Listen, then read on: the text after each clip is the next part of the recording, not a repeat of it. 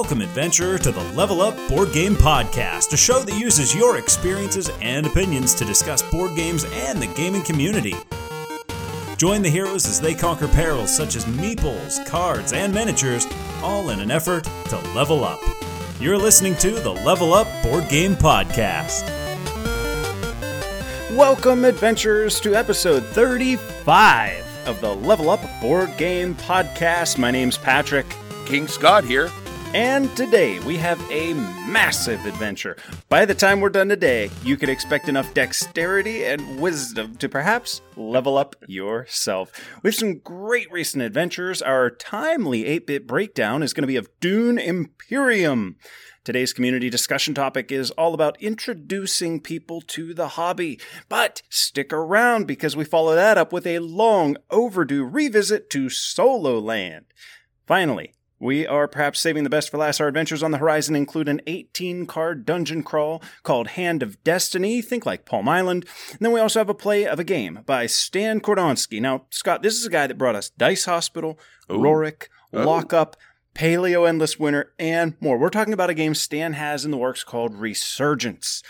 To wrap up this big episode, we've completed 10 more reviews. Scott, you know what that means. Holy cow. Yeah, we got to pick our top five out of those last 10 then, don't we? Yes, yes, we do. Now, I know a ton of listeners are new to the show. Whether you joined the party during Iridia, Magical Friends, or Senjutsu, we're happy you're back for this quest. Level Up is a show made for gamers by gamers. We try to get a pulse of the community through the use of discussion and different polls on social media. And we even encourage listeners to submit their own audio. Mm-hmm. It's time to restock those arrows because this adventure is definitely going to be an epic one today. Yeah, it is. We, you know, we make every effort, Scott, to keep episodes right around that hour and a half mark. There's just too much to talk about today. Yeah, it gets tough to do that sometimes, but we try our best. So I got some news. Oh, what do you got? I joined Archmage Andrew. He's got he started up a podcast of his own. He's got his YouTube Oh. channel.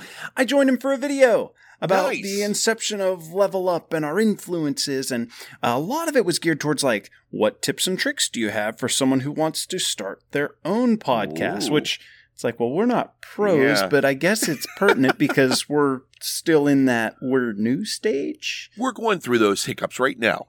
Yeah.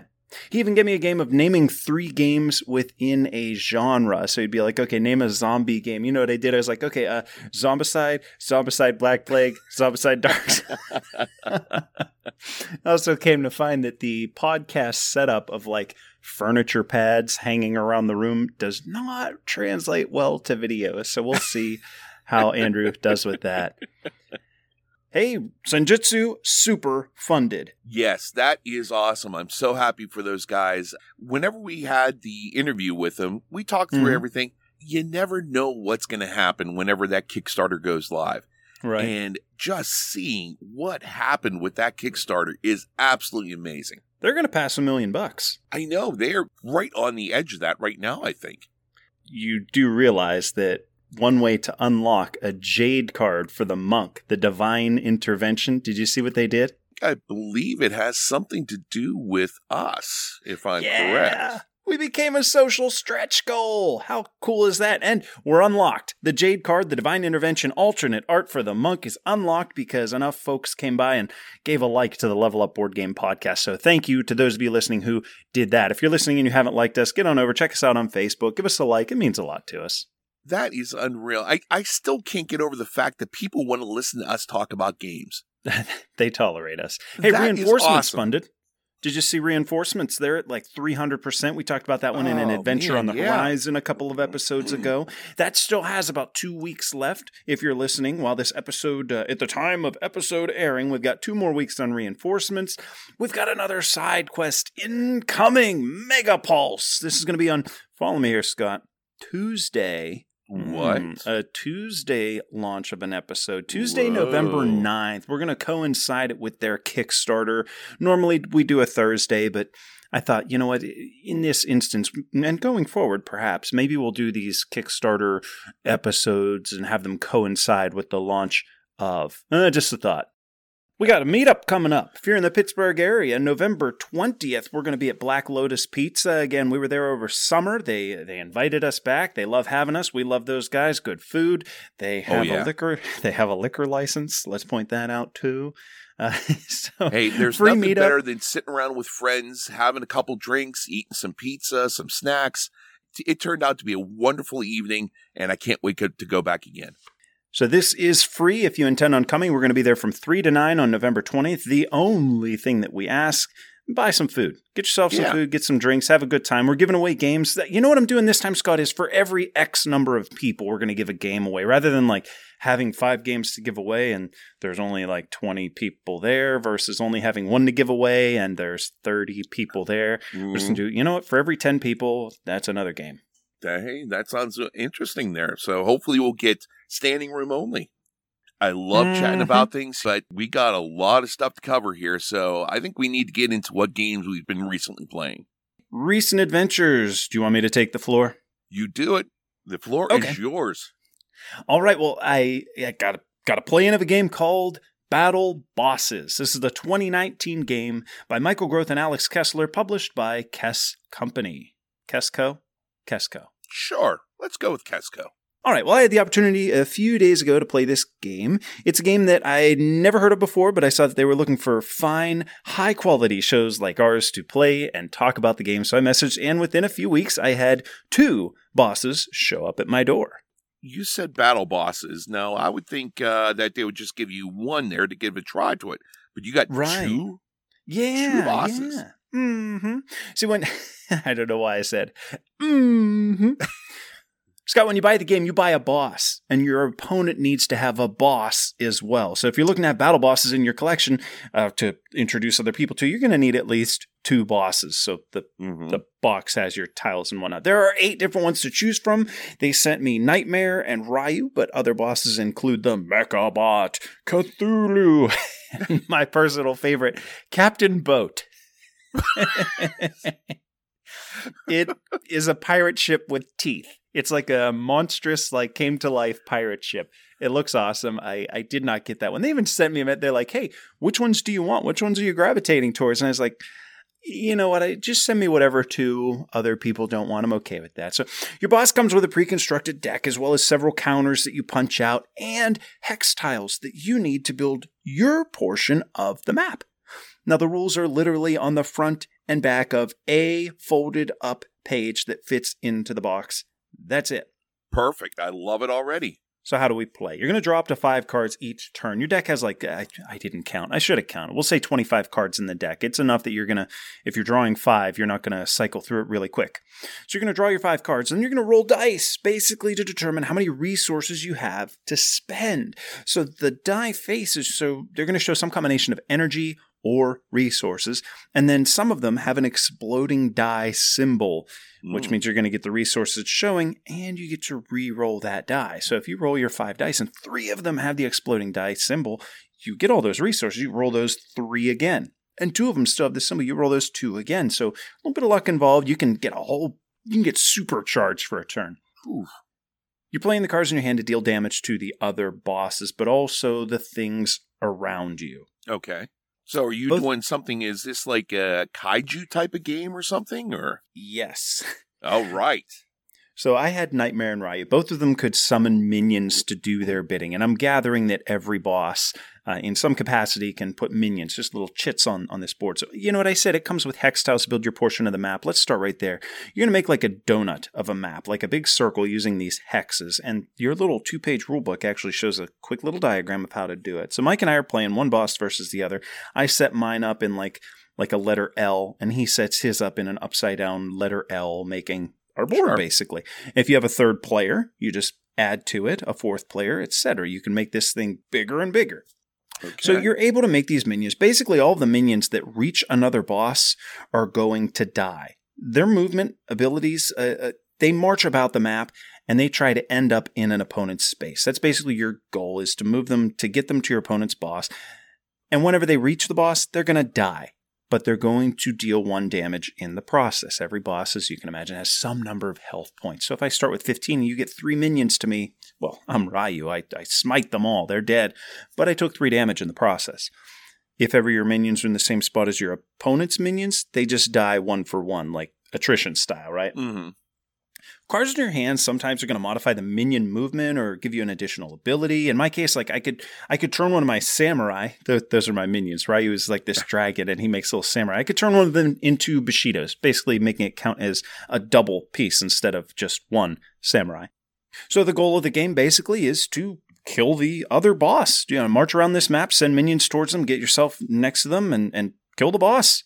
So I'm looking at this, and this feels like kind of a uh, palate cleanser type of game. Kind of, uh, uh, maybe a little bit meatier. Let's start here. Let's start with how long does a game take? We'll say it's a, an appetizer then. Very good. There one on go. one, Mike and I, it took us like 10 to 15 minutes each game. I can see where multiplayer, uh, three players, where you can start to get into sort of a, an attrition, like send this wave and it Right. gets gets beat down, send a wave back, it gets beat down. I can see where you can get multiplayer games getting up there. This has decks, this has a tile map, dice, two different resources. Is this a difficult game to learn?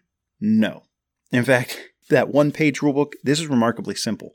So much so that I don't think that it is super fulfilling to an adult gamer. If I'm having the guys over we're going to have our meaty game day, I don't know that I'm necessarily going to get battle bosses to the table. I'll get it to the table whenever we're waiting on that last guy or waiting on two people or someone shows up early, sure. It feels like a fantastic game to play with your older kids because it does offer variation. There's a lot of game in battle bosses, but for all the things that I talked about, none of it amounts to a lot of depth in the play. Think of it right. more like a fun beer and pretzels game with resources allocated by dice. Okay. Now, is this like all done with little markers or chits, or what do you put on the board to? Oh, that's the coolest part. The battle mm-hmm. boss. See, now this doesn't translate to podcast. I'm showing Scott This with my great hands audio. how tall it is. Yeah, the battle boss is probably three and a half inches tall. Oh, It's wow. a, a plastic miniature that's not very miniature. It's it's imposing. It's not the highest quality miniature, but you don't care. You know, the game is Yeah. Battle Boss. It's not meant to be Tainted Grail with its epic menhirs on, on the table or, or Ankh with its giant gods in Ankh, for example. yeah. It was kind of weird though. Something stood out to me and I actually emailed them about this. The side of the box said for ages 16 and up. 16 and up. Okay, I actually emailed them to see if they meant to say six and up. And you know what? I think they might actually be trying to pull some clever marketing to make the Oh. game seem deeper than it is because this right. this truly can appeal to a young gamer. Coffee traders. Uh, the side of that box says ages 12 and up. On Mars says ages 14 and up. Mhm. So it was really odd seeing battle Yeah, bosses yeah. saying 16 and up. Yeah, I'm looking at a picture of it here, and it looks like it would have a, a really cool table presence, though. Yeah, it does, especially with those big miniatures. After playing the game and getting the miniatures out and everything, what what are your thoughts on it? I mean, is it something you're going to pull out again and play again? I will probably never play this again with my gamer friends, but that's Okay. not against this game. It's just it's simpler than what we've come to expect. But when my daughter's a little bit older, I can see breaking this out a good bit and having a blast. Uh, there's not a lot of strategic depth, but there is enough that I can play it with family. I can play it with with younger gamers. I'm talking 10 year olds, and I don't feel like I have to hold back. Like you know how you can play a game with a newbie or a nephew or something, and you see Right. some of those emerging tactics and what could Oh, make yeah, for a yeah. phenomenal play, but you don't do it because you know that they're not seeing that also, so you kind of hold back. This is a game where you really don't have to hold back because it's a surface level good Mhm. time, real good time. There needs to be a trilogy of movies about Captain Boat. That must happen. A boat with teeth. Come on. The story basically writes itself. You know what would be kind of fun? I want to actually contact the uh, Casco and be like, "Hey, I want to buy the original art for Captain Boat. Can you see framing that and putting it in the game room?" Oh my god! I, I want Everyone Captain, that comes in would be like, "What is that? Tell me I'm gonna that." buy this game just because I want Captain Boat. That's Mhm. all. I could also see where it's like you get one battle boss and your friend gets well, like Scott gets Captain Boat, so I buy Mecha Bot and Mike has right, and it's like, okay, who's showing up today? Everybody get out your battle bot. Now for Yeah. for adults that are getting together and we normally play brass, it's like, well, well, no, we're not going to do that. But recess time. This fits Oh, right yeah. in. Like this would make for a great gift for a middle school gamer. Hey, here's one for you, and and may, maybe he needs a gift for his friends. Billy gets the Mechabot, Josh gets Ryu, and uh, Jane gets the Nightmare. And then every recess, it's you know one on one, one on one, little. Tor- See, I, I want to go back to middle school so I can play games with these kids. I'm intrigued. I got to take a look at this game here. This is definitely something that's piquing my interest.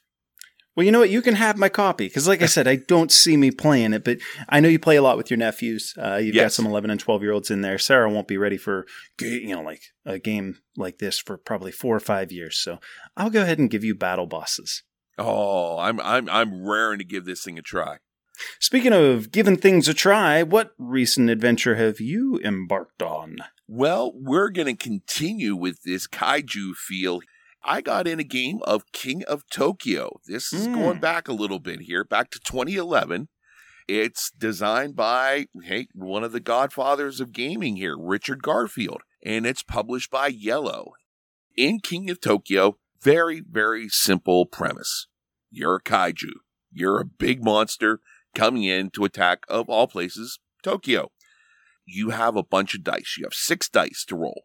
On each one of the die, you have a one, two, three, a lightning bolt, a heart, and paw print. So you roll your dice. If you get three of one number, if you get three twos, you get two points. The idea is you need to get 20 points to win, and you have 10 points of health. So you roll three twos, you get two points. It's that simple. Then get a choice if you want to go into Tokyo or not. If you go into Tokyo, each turn you're in there, you can get an extra point. But then there's the whole thing with the paw print. So when the paw print comes up, you get to smack the living whatever out of your opponents. So if you're in Tokyo, you just wind up and you smack everyone around the outside. So if you're Mhm. playing with five people, you get to smack four different people with however many paw prints you have. If you're outside of Tokyo, you all gang up and smack the person that's in Tokyo. The thing that makes it kind of fun here is the lightning bolts. The lightning bolts give you power, and you have a deck of cards of different special abilities. Yeah. It might give you an armored hull. It might give you an extra attack where you get to roll an extra die. There's all sorts of special powers that you can get for like your upgrades creatures. for your monster. Exactly. It's not a difficult game. It's fairly simple. You roll the, your set of dice three times. You roll them, keep out what you want to save, re-roll the rest, keep what you want to save. Finally, re-roll a third time. You take a look at what you have. You give yourself points. You hit other monsters, or you get more health with the hearts that are on the die. Mm-hmm. Very simple game, very fun. I mean, they have all sorts of expansions. You can get Cthulhu as an expansion now Of course. but they have all these crazy things where it's a giant monkey. You have a penguin in a mecha suit, a, a mecha Godzilla. Yeah, you get you the have Godzilla. a Godzilla. You have Mhm. all sorts of different things. It's just a silly game, beer and pretzels type of game. It's nothing that you're really sitting there scratching your beard thinking of strategies of how you're going to actually win. No, Yeah, bragging rights over the week after your game day are not going to come down to whether or not you won at King of Tokyo. Oh, That's my sort of your, goodness your kickoff no. for the night. Now, the one thing I have to say about this game that I always think is so cool is at Origins. I, I don't know if they do it at Gen Con or not, but definitely at Origins, they have almost a life size version of this. No. So you go over, they have it on the floor, and you have these kaiju that are probably about three feet tall, and these giant dice that you roll. So you Well, play wait, that doesn't same make it life size. Godzilla is not three feet Well, tall. I know, I know, but it, it's it's almost. It's just a hoot seeing it. I mean, it's one of those games where if you roll, I've had a couple times whenever I played, and the six dice all come up as the paw print. So Oh. I'm just smacking the snot out of somebody. And it is just such a great feeling whenever that happens. Or whenever you roll the dice and you get the numbers on it. If you get three threes, you get three points. Say you Mhm. roll four threes, that gives you one more, so you get four points. So you have those times whenever you roll six threes and you get six points. Oh, I never have those times. You know what I love about King of Tokyo is that the base mechanic is just Yahtzee, so really easy Yeah. to understand. That's not great. But then you factor in that you have Tokyo. You have this king of the hill. Like, okay, you can go in here and you can start smacking everything. And uh, don't you get like an extra point or something while you're in Tokyo? uh, That you round? do, I have- yes. I, haven't played it for years now.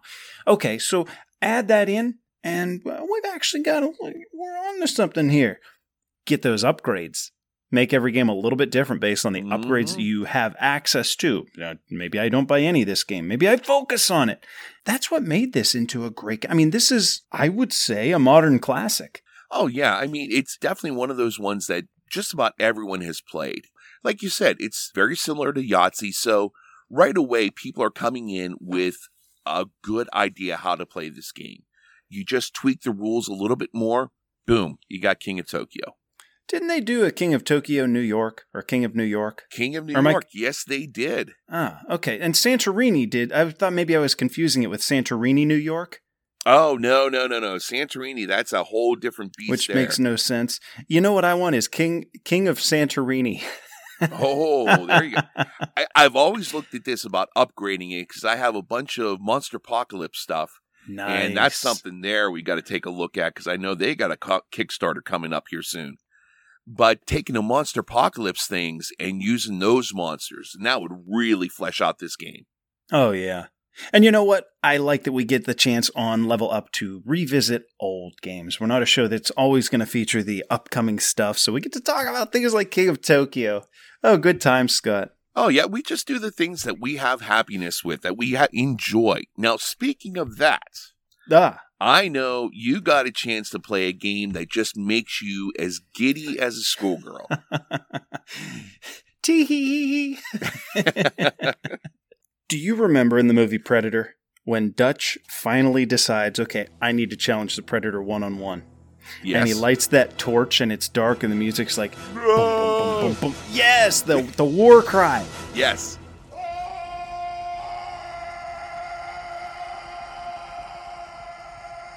That was our experience last oh, weekend. wow.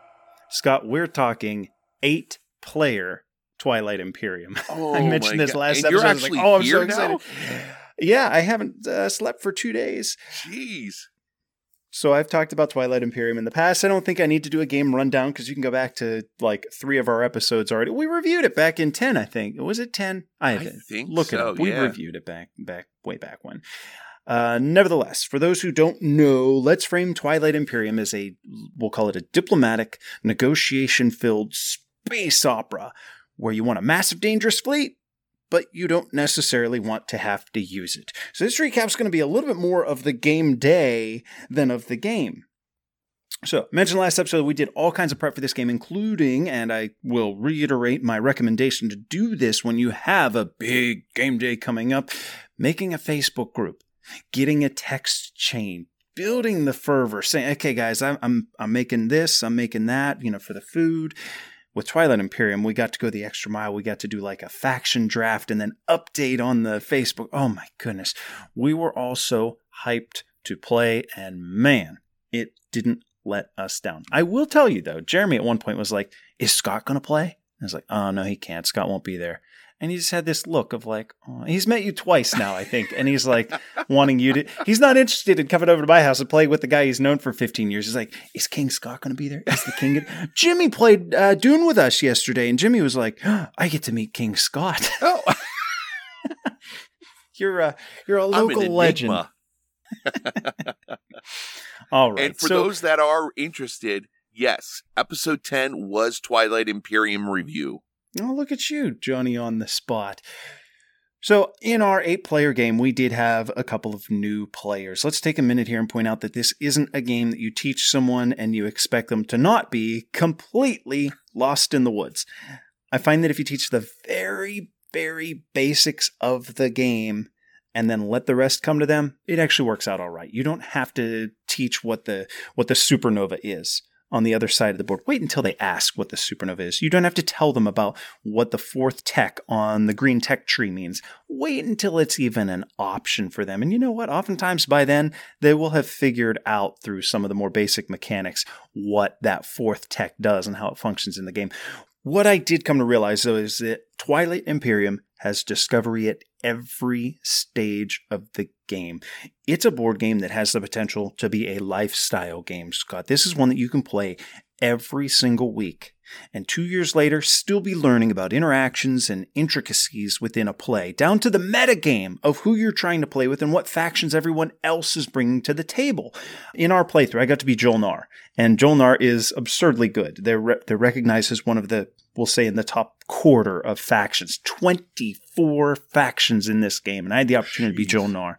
Jol-Nar is very, very powerful. But it's going to be a very different game if the guy sitting next to you is a trading faction and they're interested in trading. It's like, holy crap, I'm going to just explode versus if you have the Vuil'raith Cabal or uh, L1Z1X, like a warring faction next to you, oh, that's going to be different too. I got to play defensively. So, like, not only do you have to know how to play whatever one of the 24 factions you're playing, and if you're new, you don't have to know going in, but not only is the potential for you to learn that before you approach a game, there's also the map setup. There's also how many people are playing. There's also what races are they playing? How far away from them am I? What planets do I have access to next to me? Has the potential to be a lifestyle game. Twilight Imperium even has tournaments, big ones, big ones where uh, players who play the game hundreds of times square off. And kudos to them, they'll do it on Tabletop Simulator for that matter. I can't even imagine, but it's on there. This all brings me to the Space Cats Peace Turtles podcast. Scott, I bring up Twilight Imperium because I'll do so at every opportunity. But I wanted to bring some, I wanted to put a spotlight on Space Cats Peace Turtles. So I'm working on the rental house and I'm taking seven or eight hours a day, five or six days, well, five or six days, four or five days a week. And I'm telling you what, I downloaded their entire podcast and I'll start with an episode.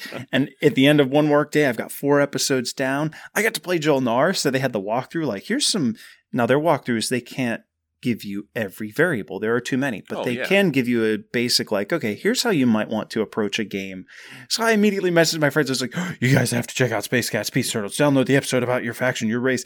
Ah, man, you know what I come to realize is I love introducing games to people, but man, some of them were watching videos and checking out like Twilight Imperium wiki pages for tech paths and whatnot. I think it would be so awesome to play a game with other people that are fully invested like that. And some of mm-hmm. us were, but not all of us. Like I said, we had a couple new players. I want to play with players that know all of the factions and their promissory notes and you know every little detail of the game. All in all, though, there's something really special about getting eight friends together for a long day, good food, good drinks, and a very solid game that tells a story every time you play it. I am one. I am not a huge fan of Twilight Imperium. Well, we're done here. We're looking for new co-hosts for the Level Up Board Game Podcast. There is a but here. Yeah, what, but, what, what, what's your pushback? Yeah, go ahead. But I am so happy to see you enjoying that. There are games that people love that other people don't. And that is wonderful. And I'm thrilled that you guys got together. You did this and you had a blast doing it. I know if I sat down and said, hey, guess what? We're going to play miniature games all day today and it's going to be freaking awesome. You're going to be sitting there going, yeah, great. Woo! I can't wait. I would humor that. I would. so, but you know, one of, one of my fears with miniatures games is that with so little experience, I feel like I would be the guppy going into a pool of sharks, and I'd rather like if I'm going to do that, I want to be around other guppies. but no, that is awesome uh, that you were able to get all those people together to play that game. And yeah, I was watching how you were doing it and you were building up the excitement on Facebook. That was absolutely fantastic. And kudos to you for running an awesome game. But, boy, I'm doing mm-hmm. a lot of butts here today. but how did the game turn out? How did your faction turn out? I came in second, and I know my buddies are oh. listening because they think that I got the win. I came in second. Argent Flight won. I was Jol-Nar and I got a rule wrong that earned me a point for the win. What the way that we set it up is, guys, we're going to play to 14, but if six o'clock rolls around, we haven't finished, we're going to play it one more round. And at the very end of that one more round, Jeremy and I were tied at 11. I had the lower initiative, so I got to, I, I got the win problem is the turn prior to that, I produced at a space dock which was blockaded. Long story short, I did something that you're not allowed to do. And, you know, three new players, I'm answering all these questions. Uh, Yeah. It's a rule that hasn't come up in many of our games before, and I missed it. So I actually messaged Jeremy the next day and I was like, you know what? I did this and I wasn't allowed to, and that's what scored me this one point. So I think you're actually the winner. He's like, well, that's big of you to say that. something else here. I whenever I played with you, I was a new player. With such a massive undertaking with eight players, I don't know. I we might have to bring this up for our uh, conversation here a little bit later. But how do you do it whenever you introduce new players? How did you work that out in this? Yeah, for such a big game. I mean, it's one thing well, we just talked about King of Tokyo, an excellent, uh, we'll say, introductory game to introduce someone to the hobby. Yeah, What about something like Twilight Imperium? It's so big. I mentioned before, you just got to kind of teach the basics and then let the game come to them. It obviously helps if they are the gamer types. Now, two of our guys, they're not board gamers. They're like, well, I play a lot of video games, and they're listing all these convoluted, complicated video games. And it's like, okay, it's going to work. And you know what? They actually they did they did very well. This is a game that helps in that the eight actions are selected every round in an eight player game, so you get to see the I choose, everyone follows occurring. Right. You get to see everybody using their tactics tokens and using their strategy tokens. So I, I don't know that it's as hard or as daunting as it seems. Uh, some of the, the best tips, though, there are some excellent like how to play videos. And I, I said to them, look, watch this video. You're not going to get it. You're going to be in the weeds 10 minutes in, and it's all going to start to blend together, but you're going to hear those words flagship, war sun, carrier, planet, resources, influence. And whenever I teach it to you, it's going to cement it a little bit. So, you know, when you have a big game like this, sometimes having a, a video, something to watch ahead of time, sending that to your players, that can help a, a good bit. that's that's a great idea. There, I mean, anymore we have so many different resources to use to learn how to play games. Mhm. and being able to do that and share that out with people beforehand let you jump right into the game and get started instead of that 5 10 15 minute explanation and then not really playing your optimal game because you're busy like is everyone understanding what's going on so that's a fantastic idea Oh yeah. You know what? It made the game much smoother. We didn't get to 14 points, but we did hit 11, and that's with the teach. Uh, you know, I, next time we're going to play to 10, and I'm confident we're going to actually finish the game oh hey without having to do the next round's the last round caveat. no wait wait wait wait you said you're going to play to 10 Yeah, normally you play to 10 points, or you can Oh. flip the thing over and you can play to 14 points. Because Um, I'm and sitting here last- thinking you're playing to uh, ten players the next time. I'm like, wait a no, minute. no, no. With Prophecy of Kings, it'll go up to 10. Oh, you know what else we're going to do? The, the whole faction thing where, like, we drew three factions and everybody got to pick one Right. from the. Th- so, like, I have three to choose from. You have three to choose from. Jeremy has three to choose from. Next time we play the eight that we just used, we're going to scrap them. We're going to get rid of those Oh. eight, and then everybody everybody's going to have a random two to pick from. And then we're going to play again, and it's going to be everybody has to pick. Everybody just gets one at random. And we're going to try and keep the same eight people. Right. That way, it's okay. I already know the foundation. I know how to play. Well, I have a game under my belt, and I think that's going to help us moving forward. That's a fantastic idea. oh yeah, Twilight Imperium Fourth Edition. Excellent, excellent game. Scott, what are you doing? I brought my own musicians that's- today. That's my thing. Don't do it. Uh, uh, Don't uh, uh, uh, do it. uh, and go. So I suppose now I have to come up with some clever thing. Oh, that's my car alarm. yes, it is time for the top 100.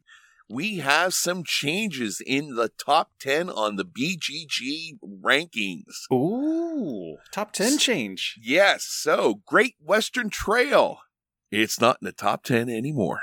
Oh, not but so great. War Western of the Trail. Ring second edition is Yes. in.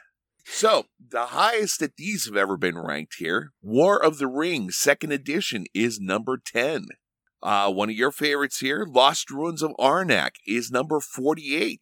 It keeps jumping. Yes, it does. Pax Pamir second edition is 55. You know, we have to play that at some point. Yes, we do. Most we're a- definitely have to do We're that. a, a reputable, up, outstanding podcast. We have to play Pax Pamir at some point. I I am intrigued. Ah, Eclipse Second Dawn for the Galaxy, number 57. Ooh, we have to convince Tom to buy that at some point. Oh, yes, yes. and another one we reviewed back in the past here was Grand Austria Hotel is 79. Oh, very nice. Good for Grand Austria. I know, that's awesome. And we have some birthdays this time. Tainted Grail, The Fall of Avalon, has been on there for one year. Mm-hmm. Barrage has been there for one year. Mansion of Madness, second edition. How long do you think that one's been there? Uh, what does it come out in? 16 or 7? I'm guessing that it's been in the top 100 every year since it came out. And I just don't remember when it came out. Uh, six years. Very close. It's been five years. Five. Okay, so that makes 20, 2016 game then, right? Yes, and the Very nice. Voyages of Marco Polo has been on there for six years. That's a lot of birthdays. This is a October's a pivotal month. Yes, it was. I mean, hey, you've got to figure they probably put out a lot of new games here thinking, yeah, it's going to get cold here in a couple months there. They're going to need something to do over the winter. I would have thought Gen Con and Origins, they're released then, and then it takes a couple months to get into the top Oh. 100, um, and October just happened. I don't know. It just, That's a good idea. I there. have like no that. idea.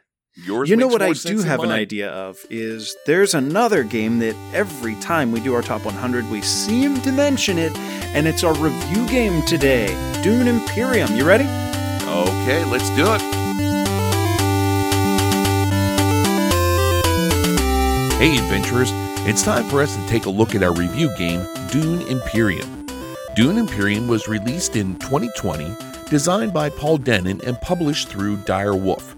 It's a game for 1 to 4 players and takes about an hour to 2 hours to play.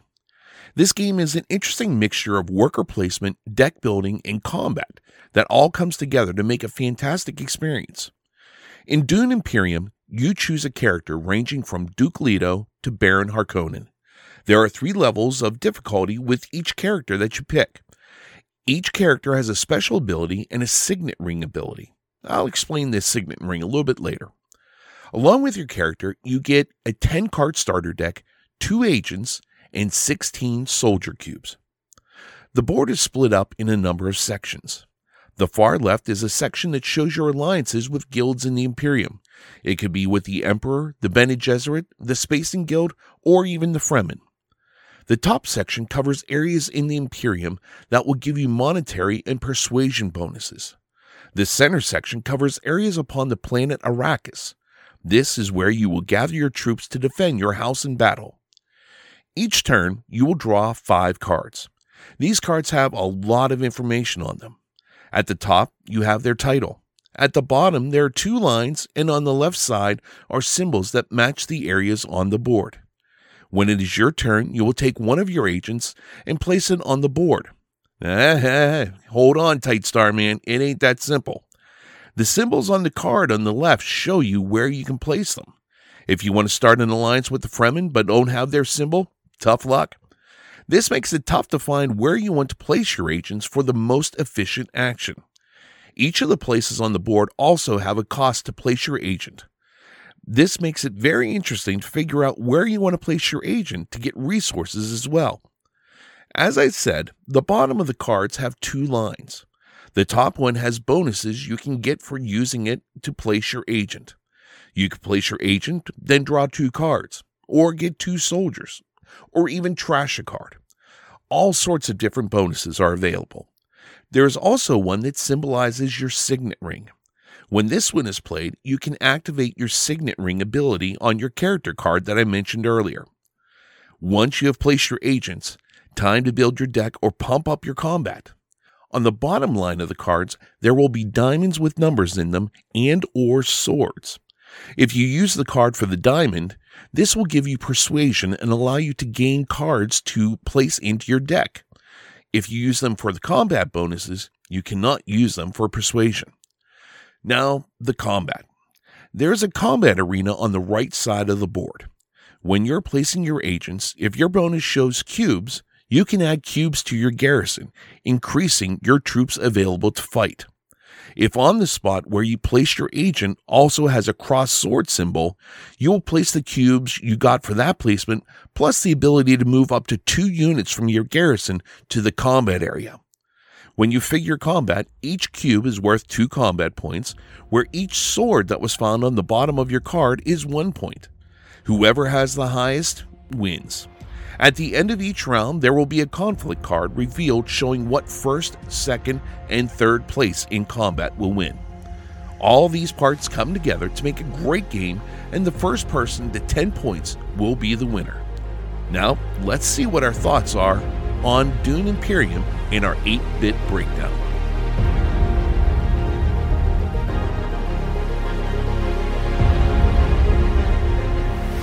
In all the known universe, there is no more precious resource than the spice melange. Found only on the harsh desert planet of Arrakis, also known as Dune. Control of the spice is a focal point of conflict among the great houses of the Imperium. In its pursuit, those vying for power seek alliances and support to secure their position.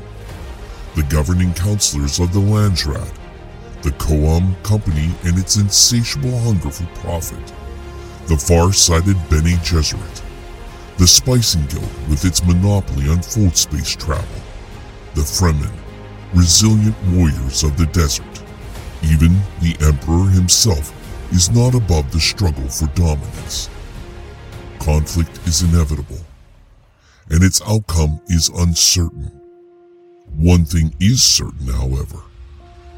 Whoever controls the spice controls the universe. Well, Scott, thank you for the walkthrough of today's review game, Dune Imperium. This has been, as I said in our top 100 discussion, for since we started, I think, and it keeps on climbing. It's time to do an 8 bit breakdown. You ready? I am all set. Let's do it. Bit number one the art and components of Dune Imperium. I gotta say, they aren't spectacular, but they work. The gameplay outshines the artwork. So the artwork is very Yeah. secondary there into in this game. Yeah, same with the components, huh? It's honestly, aside from the artwork on the cards, which is thematic, and I feel like they drew and, and created that art based on the images in the film, it's kind of bland. The board's not particularly now there's a lot of action spaces on that board. There's not a lot of art to look at, but you know what drives me nuts is the stupid cross swords for uh, Mhm. for the combat. It looks like a big X. It looks like okay, why did they put an X there? But I don't know. It's none of the components are like, oh, that's chunky, that's awesome. None of them are bad either. You know, the water droplets look like water and they're blue. The spice is orange. It's a little orange wooden hex piece. That's not like I wouldn't call any of it bad. I just wouldn't call any of it exceptional. yeah, this is a game that I I enjoy. That I mean, we're kind of going ahead here a little bit, but Yeah, stick on I art really- components. I really enjoy this game, but I look at the art and components as being supplemental to the gameplay. They aren't one of those ones now where everything has all these miniatures, all these detailed miniatures, all these add ons that you get for different things in the game. This just takes you back to the basic things of old Euro games your Mhm. wooden pieces, your little stand up figures, your agents that you're moving around. It's not super realistic, but you still have that feel of you're doing something important. You're going to different places. You're trying to get alliances with the different guilds. So, I mean, all the stuff is there, but it's nice that you don't need all the special stuff in order to make this game great. Yeah, components just don't stand out. But y- you know what? The art on the cards, I did like that. Like, I know very little about Dune, and yet you do get a sense of the world because of the card art. Very much so. And once you watch the movie, you see where they got the stuff from. I'm still, I still enjoy the 1984 David Lynch one that people think is just an absolute horrible movie. Well, let's talk theme and immersion bit number two. I'll lead this show. I'm not a Dune guy, Scott. You were just talking about how you like the old movie. I have nothing against Dune. I just don't know much about it beyond that there's a movie that just came out. And actually, Chris and I just tried to watch it uh, last week. I think it's on HBO Max. We got a half an hour Yes. in. We, you just got to be in the mindset for it. I was like, okay, I don't do. I'll, I'll throw down Dune. I'm a little tired, but whatever. And it's very stylized, and you got to pay attention. And we made it half an hour, and we're like, you want to watch a comedy? so you know what we watched? Tucker and Dale. Uh uh there you go. We'll save Tucker and Dale talk for another day. Uh, I just don't know much about Dune beyond that it's a movie that just came out. To me, it's a mechanical game for that reason. Having said that, the alliances and the bonds that the game incorporates, I think that strengthens the theme a bit. The leader ability is thematic to the faction that they represent. When we were playing yesterday, Tom was like, "Oh yeah, no, I, I don't get to do this because I'm these guys and and they fight." And I was like, "Okay, so Tom's actually diving into this." I was who was I? Who was my guy? I was the Duke. Duke Leto. Bless you. um, I was the Duke, and you could gather that he plays around with influences. He wasn't great with fighting. I know nothing about the movie, but that probably makes sense to those of you that do. The game does draw out some some theme based on the the characters and the factions and, and the cards that are associated with the various uh, factions. I was never actually immersed in the story of my faction. I wasn't immersed into the world of Dune, no, but I could build a Fremen centric deck or a Bene Gesserit deck, and the art is slightly differentiated according to that faction. I thought that helped to draw out the theme too. I am into Dune. I enjoy Dune a lot. Oh, I was sucked right in immediately. Everything that goes on with this, I absolutely adore it because you're going through and you're playing, and each one of the things are- are so unique to what the character does Mm-hmm. you have the cards in your hand that you're playing, and you can see like you have Fremen that are coming out for things. On the board, you're going through. Water is so important in this game. You need to get water for things. If you don't have water, you can't do things. If you don't have spice, you can't do things. Getting the alliance with the different guilds, getting with the Spacing Guild, the special abilities you can get with that are perfect uh, getting in with the Bene Gesserit, getting in with the Emperor. If you enjoy Dune, honestly, I I find it hard to see how you would not enjoy this game. I was so scared whenever this game first came out because I looked at it and it's like Dune Imperium, and all I could think of is they took some sort of game and just threw an IP on it, and that was it. But Mhm. no, definitely not. It's a deck builder that isn't a deck builder. It's a worker placement that's not just all worker placement. There are so many different things in this that come together to make a great experience in this game. Yeah, I love this game. You're uh, you're showing your hand here, Scott. We're Oh, I know I eight am. I'm proudly showing my hand through this one. I guess if I had to summarize theme and immersion, uh, you give us the you love Dune and it makes sense.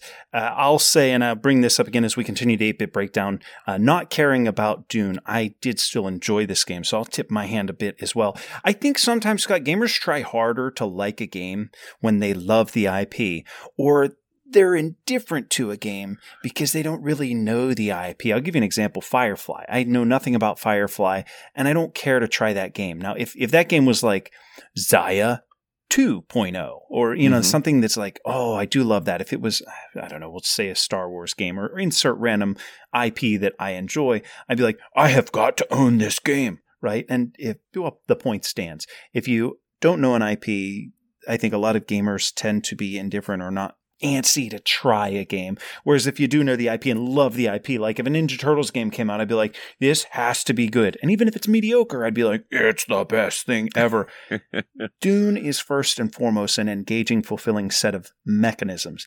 Then it's a theme game. As two different people, as someone who really enjoys the world of it and someone who doesn't, I can I, definitely I don't. see I don't dislike it. I'll, Oh, no, I'll- no, I'll make no, that clear. Yeah. I have nothing against it. I just don't know much about it. But just seeing it how you are more drawn to the mechanisms and i'm more drawn into the theme but they still are both things that go together to make this a great game Well, let's talk about those mechanisms in the complexity. Scott, here we've got a worker placement game with a number of restrictions for placement dictated not only by the cards that you have available, but also potentially by the resources. You mentioned spice. You need spice to make some big plays, or you need water to make some big plays. There will be times in a play where I want to go somewhere, but I just don't have the right color symbol on my cards. Or I have the right symbol, but not the money. Or the right symbol, but not the water. And then you pile on that good old worker placement blocking a space thing, like, finally, lunar alignment, I can go there. And Tom went there. Unbelievable. Mm-hmm. This can be a very restrictive game. And I think that the complexity is in navigating those restrictions. That's going to make this a gamer's game. It's one that you're not going to sit down and just admire the art. I mean, you can do all that. You, you can sit down and, and enjoy yourself and, and have a have a nice time, but you ain't going to win the game. You got to think. You have to regularly think about the next turn and even the next one after that if you're going to have a good performance. Couple that with a fairly robust deck building aspect. Uh, like neither the deck building nor the worker placement takes center stage over the mm-hmm. other. And I think that you've got a, a mid-weight game that actually teeters towards the heavier side of middle. It's not a heavy game, but this is not easy thinking about complexity, I look at this as well too as the way that the board is set up really makes it, I think, a little bit easy to understand how to play this game. Mm-hmm. Because along the one side, you have all the different guilds that you want to get alliances with. Mm-hmm. Then on the inside, you got some of the other things that are going on, uh, outskirts of everything of the main battles. Then you go in and then you have the main battles. And then you have your combat area is that a Arrakis? Yes. You got to respect the game, Scott. That's Arrakis.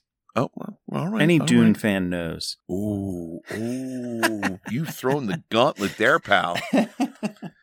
But uh, the complexity yesterday, whenever I was going through and teaching Jimmy how to play, I don't know if it was that difficult to really go through and explain what to do. Everything on the board shows you exactly what you need to do. What happens when you put your worker there? You place it there, you have to pay this, and you will get this.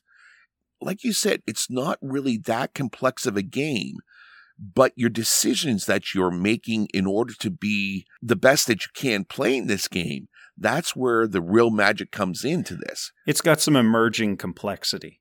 Yes. The, the rule yes. set, there's a lot. You know, it's, I'm not going to say it's easy, but some of the deeper plays, like, okay, I want to do this and I can plan for it, but who's got the first player marker? And what are the odds that I'm going to have the opportunity to do that when it comes to my turn? In the case with Tom taking my spot, for example, you know th- that's sort of an emergent complexity that you're not going to see that game one. You're just going to build towards now. Finally, I can take the spot. Whereas if it's game eleven, okay, now I know that I can take the spot, but am I going to be able to? That's where you got to think a turn ahead, and that can be complex. Yeah, and the other thing too that I like about this is the combat system in this is not just whoever has the most there, they're going to win. Your cards that you have, you can play them as two different things. You can play them as where you're going to travel on the board, or there's another bar at the bottom where this is going to help you in the battle at the end. You'll have extra swords to add on to your combatants in the big battle on Arrakis. People don't know exactly what's going to happen. So we've got a lot going on this game, and it's all found in the rulebook. Bit number four. What did we think about it? My thoughts? You looked great holding it. this is on you, Scott. The rulebook is put together quite nicely. There are three different rulebooks that you get in a way you have your main rulebook that goes through from start to end exactly how each thing works. Mm-hmm. Like I said, with the board, it's broken down into different areas so you can break down each area and learn about it and move on to the next one. The second part is it has a description of what all the spaces on the board does. So that will go through. You don't have to have the rule book and flip through everything trying to find that one thing. You've got your one player aid right there that gives you all the board spaces. Then the final one gives you, which I've done quite a bit here that I love, is information on how to play a two player game or a solo game. Mm-hmm. So they have a separate deck of cards that you play that will be the AI for the other two factions that you're going to play against whenever you're playing a solo game. Solo pits playing, you against two. Yes. Oh, interesting. So if you're playing a two player game, it will only put you against one Mhm. AI. And it's very simple to do. They even have an app that you can use that have the cards on there. You can just play it on your phone, on your iPad, That's or cool. whatever. You play it that way, and all it does is you flip over a card and it tells you place one of their agents there. If that isn't there, flip over another card, place an agent there. You Mhm. might get halfway through it, and it's like, oh, by the way, reshuffle everything back together. Everything that was out is back in now. Oh, And, interesting. um, it's very clean. It's a nice, big, chunky rule book. I mean, not many pages, but it's a big, like album size yes. uh, rule book. So Vinyl record sized rule book. Exactly. Rule book is great. So I'm going to throw this back to you with the learning curve. Bit number five, the learning curve. Kudos, first of all, to your teaching. Uh, I think we spoil each other a little bit in that we're both taught. Yeah, that that we're both taught games. We're both learning games from each other, which means we're learning from a teacher who's taught hundreds of games to a variety of players. So it goes without saying that anyone's take on the learning curve begins with the person who taught the game. And in my case, I get the privilege of learning from the king. So that always makes my learning curve much less curvy. Straighter, more straighter. Yeah, yeah. Something It's a like that. learning line. I have familiarity with worker placement games and with deck builders. This game combines the two. So if you teach this to someone who doesn't know one of those two concepts, I can see where it's going to take a learning game, like a full on learning game. If a gamer buddy's never played Dune, but they have played Lords of Waterdeep and Dominion, or any worker placement and deck building game for that matter, their foundation is going to be exceptional. And the only thing left to learn is the combat, which is pretty easy and the iconography, which is like yellow triangle, purple circle. it's just not hard if you have the foundation of the deck building and the worker placement. Again, though, without any experience with those mechanics, this is definitely going to be a game that it's going to have some bumps along the road in your first playthrough. So let's get to bit number six replayability and variability. All right. You have, um, I'm trying to go off the top of my head here. One, two, three. I think there are eight different characters that you can play as. Mm-hmm. And they go anywhere from very simple to very uh, difficult, very challenging, very strategic. I'm anxious to play with every single one of them. It really looks You haven't knocked Very, them all off cool. yet. No, I have not done them all yet. So I'm still working on that. I'm almost there. The ability to play solo, that's great, but I don't think it shines there. It shines whenever you're playing with other people. Whenever you throw in that wild card of you don't know where they're going to go. Uh, Mhm. whenever you go through the deck of cards, once you go through it so many times, you're going to have an idea where things are going to go.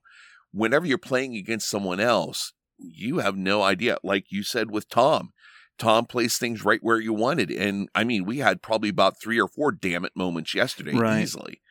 And it makes me think should I have planned for that? Like the human interaction is a huge variable. What were your thoughts on it? I think it starts with deck builder. Anytime you have a deck builder, I think that gives you tremendous replayability right off the bat. And let me make that clear. Deck builders often have a ton of variables from the cards that you can choose uh, to the order that they arrive in tandem with the decisions that you make with them. I think it's a true statement to say that deck building as a mechanic often leads to high variability, which might correlate with replayability. The agency that you have in how you're going to pursue your game based on the cards that you have access to and the ones that you select, I think that is tremendous. Replayability, on the other hand, needs to see a few more variable changes, which Dune does pretty well. You have your faction leader, and then you have your conflict cards. You have your intrigue cards. Those are randomized orders, for example. None of these on their own are going to change the entire way that you play the game, but each little factor is going to contribute to alterations in your strategy this game that you might not have had to have considered last game. And talking about strategies, uh, yesterday I was I was big money. Well, not big money. Uh, uh, you know the the actual what- what's what is the money called in Dune? Uh, Solari. That's what I said. Salami. Uh, we uh, we go for the low hanging fruit here, folks. Um, I was I was big Solari. That was my play. I wanted to get to unlock the worker and get on the council really quick. There's big influence. Those those little diamonds at the bottom of your cards that you can use to purchase new cards, for example. You can play a big influence strategy. There's a fight hard strategy that Tom was going for. I also in my play I incorporated a bit of a cull cards from the deck So the Mhm. cheap like starting cards, I think by the end of the game I had four of them out, as well as that one that automatically trashes whenever you play it. So you have these different avenues that you can play the game, or you can select a combination of them. I'm going to be a guy that fights hard, and I'm also going to cull cards from my deck so that I see more swords. I'm going to be big influence so that I can buy a lot of cards, and I'm going to use that to get big money so that I can lo- unlock my extra worker, so that I can buy the uh, those sand the let the spice flow cards and try and Yes. get my points that way. I can pay uh, play big influence with the guilds. Um, by the end of that game, most of us had reached at least the level three spot for a point. There's four points there if you hit level three on each of those tracks. Then if you get to the top or near the top, if you're the person that gets that little token, there's you could score eight points almost the entire game just based on those influence tracks. Never win a single fight. I'm going to get my eight points there and then I'm going to buy to let the spice flow. Well, that's a viable strategy there are different ways that you can pursue Dune Imperium every time you sit down. There's going to be similarities from play to play, but oh, it gives you a lot of option based on the specific game you're in. I like that. Now then, uh, downsides of the now game. then. We're smooth today. How about you take on the downsides? I've got a couple, but I want to hear what you have to say. Um, the downsides, I think that people, it, it- it's hard for me to get into other people's heads because I want to say that one of the downsides might be Dune itself. That people look at that and there's a lot to Dune. They think of like all these different things that are going on. It may seem a bit daunting to get into it. They may think that there's more to this game than there really is. And they may Mhm. just be like, eh, I'm gonna, I don't think this is a game for me. Another thing is that you could be a bit of a downside looking at just the wooden pieces. You might want something a little bit more as far as the components go. I'm a hard person to say at this because this game is constantly on my mind thinking of how I want to play it again, who I want to play it as, and I know that I'm going to have a thematic event playing this game and having a great time. That's about all I can really think of right now. I'm interested to hear what you have to say about it. Would it be fair to say that for you there are no downsides? This is like a perfect King Scott kind of game? Oh, Because when we identify theme and components as potential downsides, well, that could be any game. To think Right, of the game right. with the best components in the world, well, it's not made out of gold. You know what I mean? Like, yeah, true, true. someone out there might not let you. What do you? Is this to you? I like a gotta say, this game? is one that constantly is in my mind. I want to play this game. And then with the expansion coming out here soon, that's going to make it even more of an interest for me to play this game even more. Okay, so you're turning to me for the downsides. What can I identify? Because it's not a perfect Patrick game. It, uh, I- I'll go over that in bit number eight. Uh, but I was able to cite what I would think are downsides, maybe not to me, but can be to other players. I made it a point to point out at the very beginning of the game to Jimmy that those conflict cards, the rewards are going to increase as play continues. We first played this back in February, and I was like gung ho about winning those fights. And I Mhm. won some of the cheap ones early. And I was like, wait, I got a point and I got two spice for my wins. You're getting double points and intrigue cards for your, like, not knowing that they were going to ramp up. Just make it a point to point out to new players that those do get better.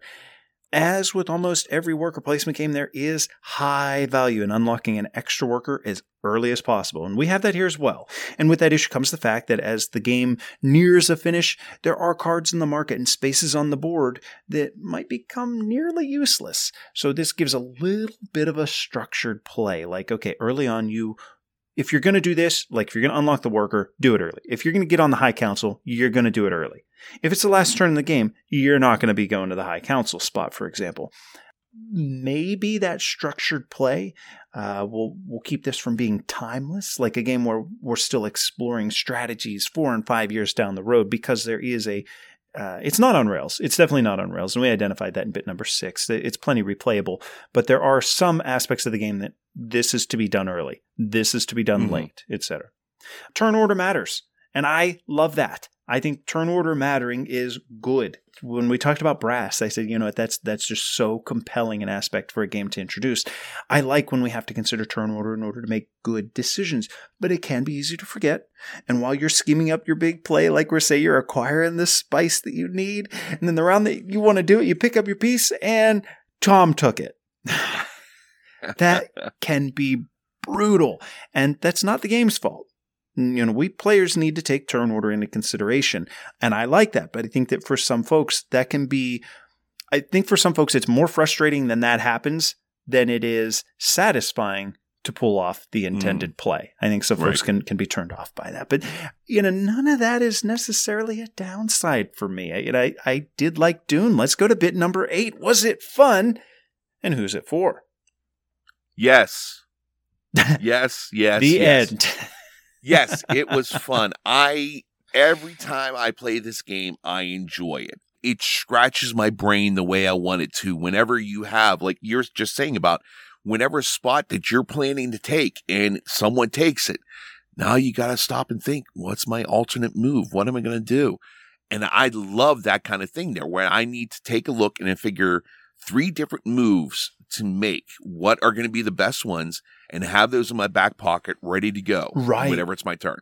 Oh and, and, then I, you can amp it up to watch the other player and be like what are they going to do? How can i sneak it away from them? You know be, yes. be the aggr- that's next level gameplay. So I, I thoroughly thoroughly enjoy that. The other thing is who's it for? Yeah if who's someone likes for, Dune, uh, oh that's a cheapie. That's the oh, obvious. I know it's Come cheapie, on. But that we one didn't there tune is in something, for that. someone who likes Dune, this is going to be a rewarding thing for them. They're Yeah. going to enjoy this game. It's not like Dune. Roll a die, move five spaces. Oh, you're in Arrakeen. Oh, roll dice, move four more. You meet the Fremen. No, it's nothing like that. It's a thinking game, and it's one that if you do like Dune, it's going to unfold the story and all the politics in the background and everything else that goes on. You're going to feel that if you're really into Dune. So, was it fun for you, and who do you think it's for? All right, you said a lot of what I was going to say, so I'll try and keep this concise. Dune is an excellent excellent game. I mean, we do our top 100 updates, Scott, and I feel like over this last year we've mentioned Dune every other update, and it's for good reason. This is a solid game that combines two very popular mechanics. I think working in its favor, follow me here, is that this is a grown up sci fi theme of Dune. I don't even know much of anything about Dune, but I can acknowledge that this is a cool world. It's not another cutesy cartoon art style game that's made to appeal to literally everyone while not offending anyone. You know, it's not bland. This is a rich, gritty universe that intrigues me. I think that that plays to its benefit just as much as the fact that the IP is popular for we nerd types, right? Mm-hmm. That's saying a lot. To answer the question, was it fun? Yes, Dune's very fun, and the only reason I don't own it is because you have a copy and Mike bought a copy. So yep. I was like, well, I guess uh, I'll have access to this forever. Who's it for? This one gets a little bit more intriguing. I don't think it's in law proofed. Uh, it's probably too complex for the younger crowd as well. Mm-hmm. For that matter, uh, I'm going to dig on you, Scott, because I put in my notes. It would be cheap if I said, well, if you like Dune, you'll like this. I would instead propose you don't need to like Dune to like this game. There you go. If you like Dominion, Clank, Eschaton, other deck building styles of games, you're probably going to like Dune. And if you like worker placement games like Viticulture or Edo, you're probably going to like Dune. And Scott, I know I know we don't like to mention price, but we can't avoid it here. This is a world where there are a hundred plus dollar Kickstarters. That's the norm. Shipping's fifty bucks, and you might get it next year, and it might be disappointing. Boy, you could go out today and come home with this game for fifty bucks. Mm-hmm. Fantastic game that I will gladly play anytime. And if you and Mike didn't own a copy, I'd go out and get it today. Dune Imperium. Go play it. Hi, guys. I'm Andrew Davidson with AsForMyAbility.com. Okay, Houston, we have a problem here.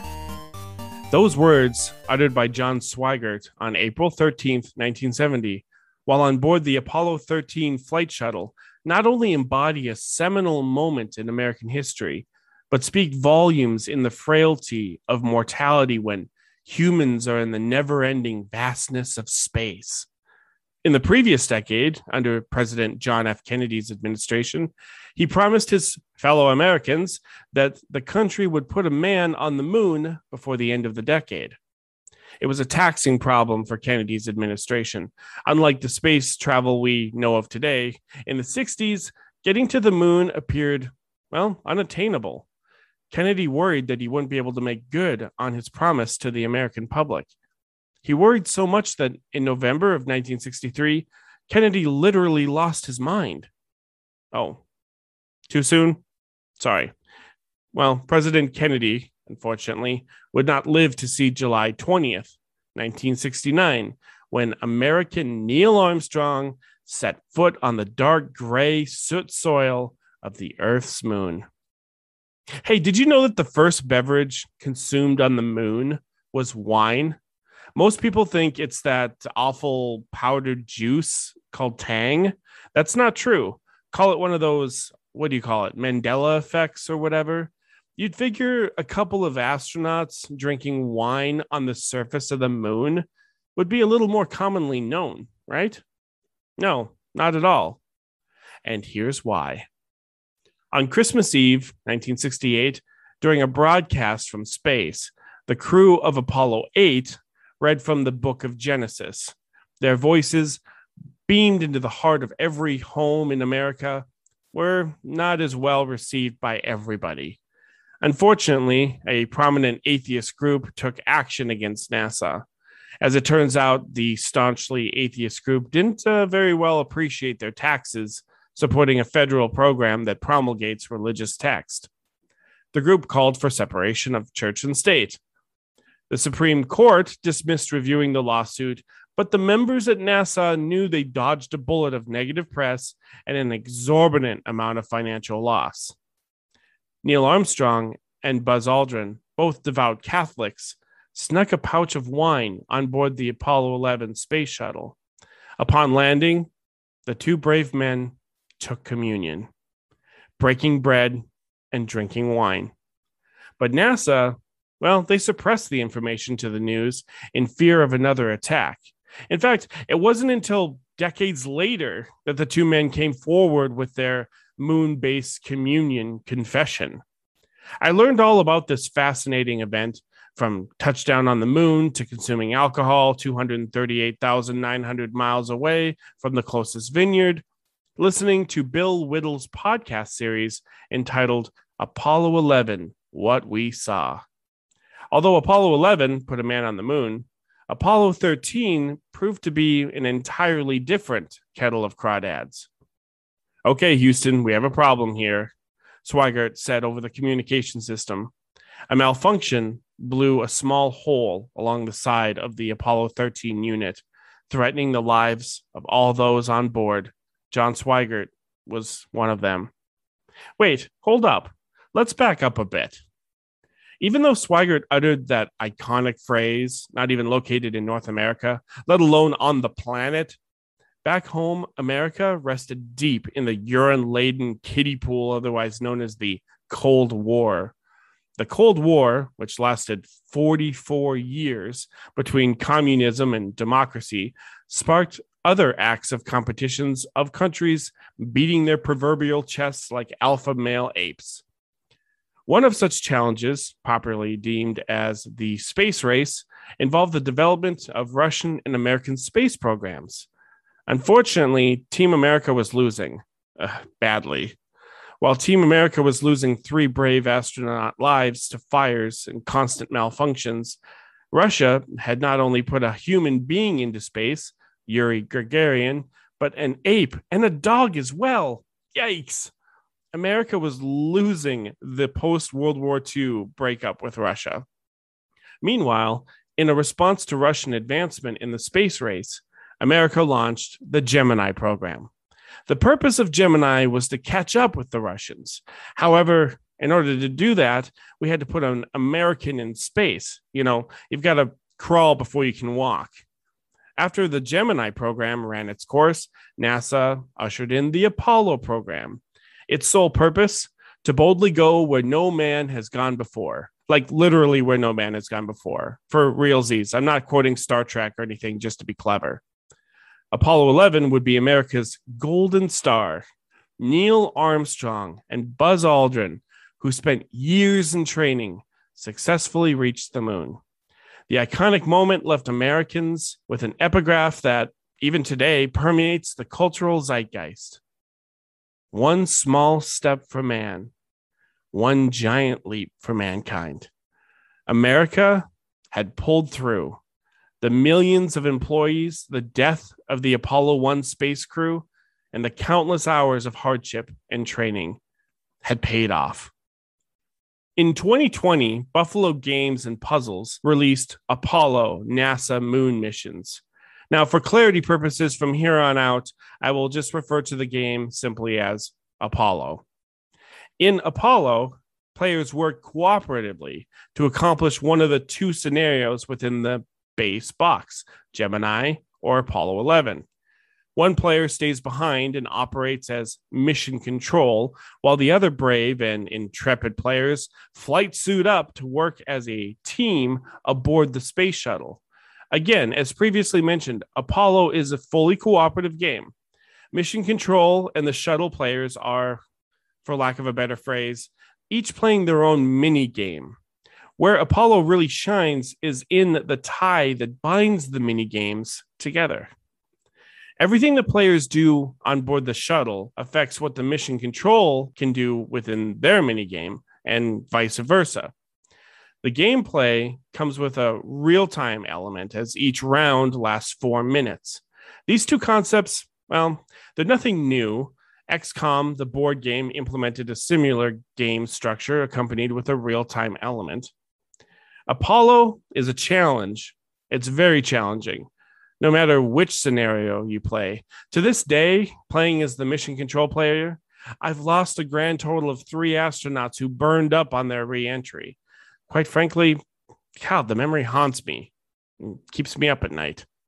Anyways, uh, in objectivity, while the history of the space race is fascinating and a historical based board game about going into space gets me as excited as a single child on Christmas Day, the real cooperation and important decision making rests with the astronauts, with mission control acting as the bookkeeper to the whole experience. This, unfortunately, creates a bookkeeping problem. What's a bookkeeping problem, you say? As the mission control player, I never felt a sense of making any significant contribution to my brave astronauts in the deep of space. Instead, feels like mission control keeps track of sliders and tabs, and with limited communication, there's not a whole lot mission control can do. In fact, I ended up grumbling about it so much that one of my astronaut players shot me a dirty look, to which I responded, Hey, don't give me that look. You're in space. In space, no one can see your dirty looks. To be transparent in my review, I have only played Apollo as the mission control player. So, you know, keep that in mind. From what I can tell, sitting behind my mission control screen, watching and waiting, I've seen nothing but positive reviews from the astronaut players. If you have a gaming group with an individual who tends to sit out and just watch players play, boy, howdy, this is a game for you. See also Mysterium or Mysterium Park. If not, if your group is composed of savvy, motivated go getters, then this is a supermassive problem. Outside of the mission control bookkeeping debacle, Apollo offers a myriad of problem solving and important decisions that the group must agree on. These actions are put to a four minute timer, which provides for a sense of urgency and evokes a complete and total panic attack. But maybe that's just me. All in, Apollo NASA moon missions is an interesting experience. To borrow from the great Julius Caesar, I came, I saw, I conquered. Uh, now I, I'm kind of over it. Unfortunately, with the mission control bookkeeping problem coupled with the base game containing only two scenarios, the game has an incredibly short lifespan. The Gemini scenario serves as a tutorial, while the Apollo 11 scenario feels like an actual regular game. So, all in, you get well, one complete mission. Even if Buffalo Games and Puzzles were to release expansion missions, which they totally should, BT Dub, for me, the unique experience of the game, well, it's already come and gone. Apollo, akin to the milk sitting in your fridge, has an expiration date. I enjoy the game and I enjoy what the developers were going for. Unfortunately, this game may end up getting lost on its way to the moon or to my shelf.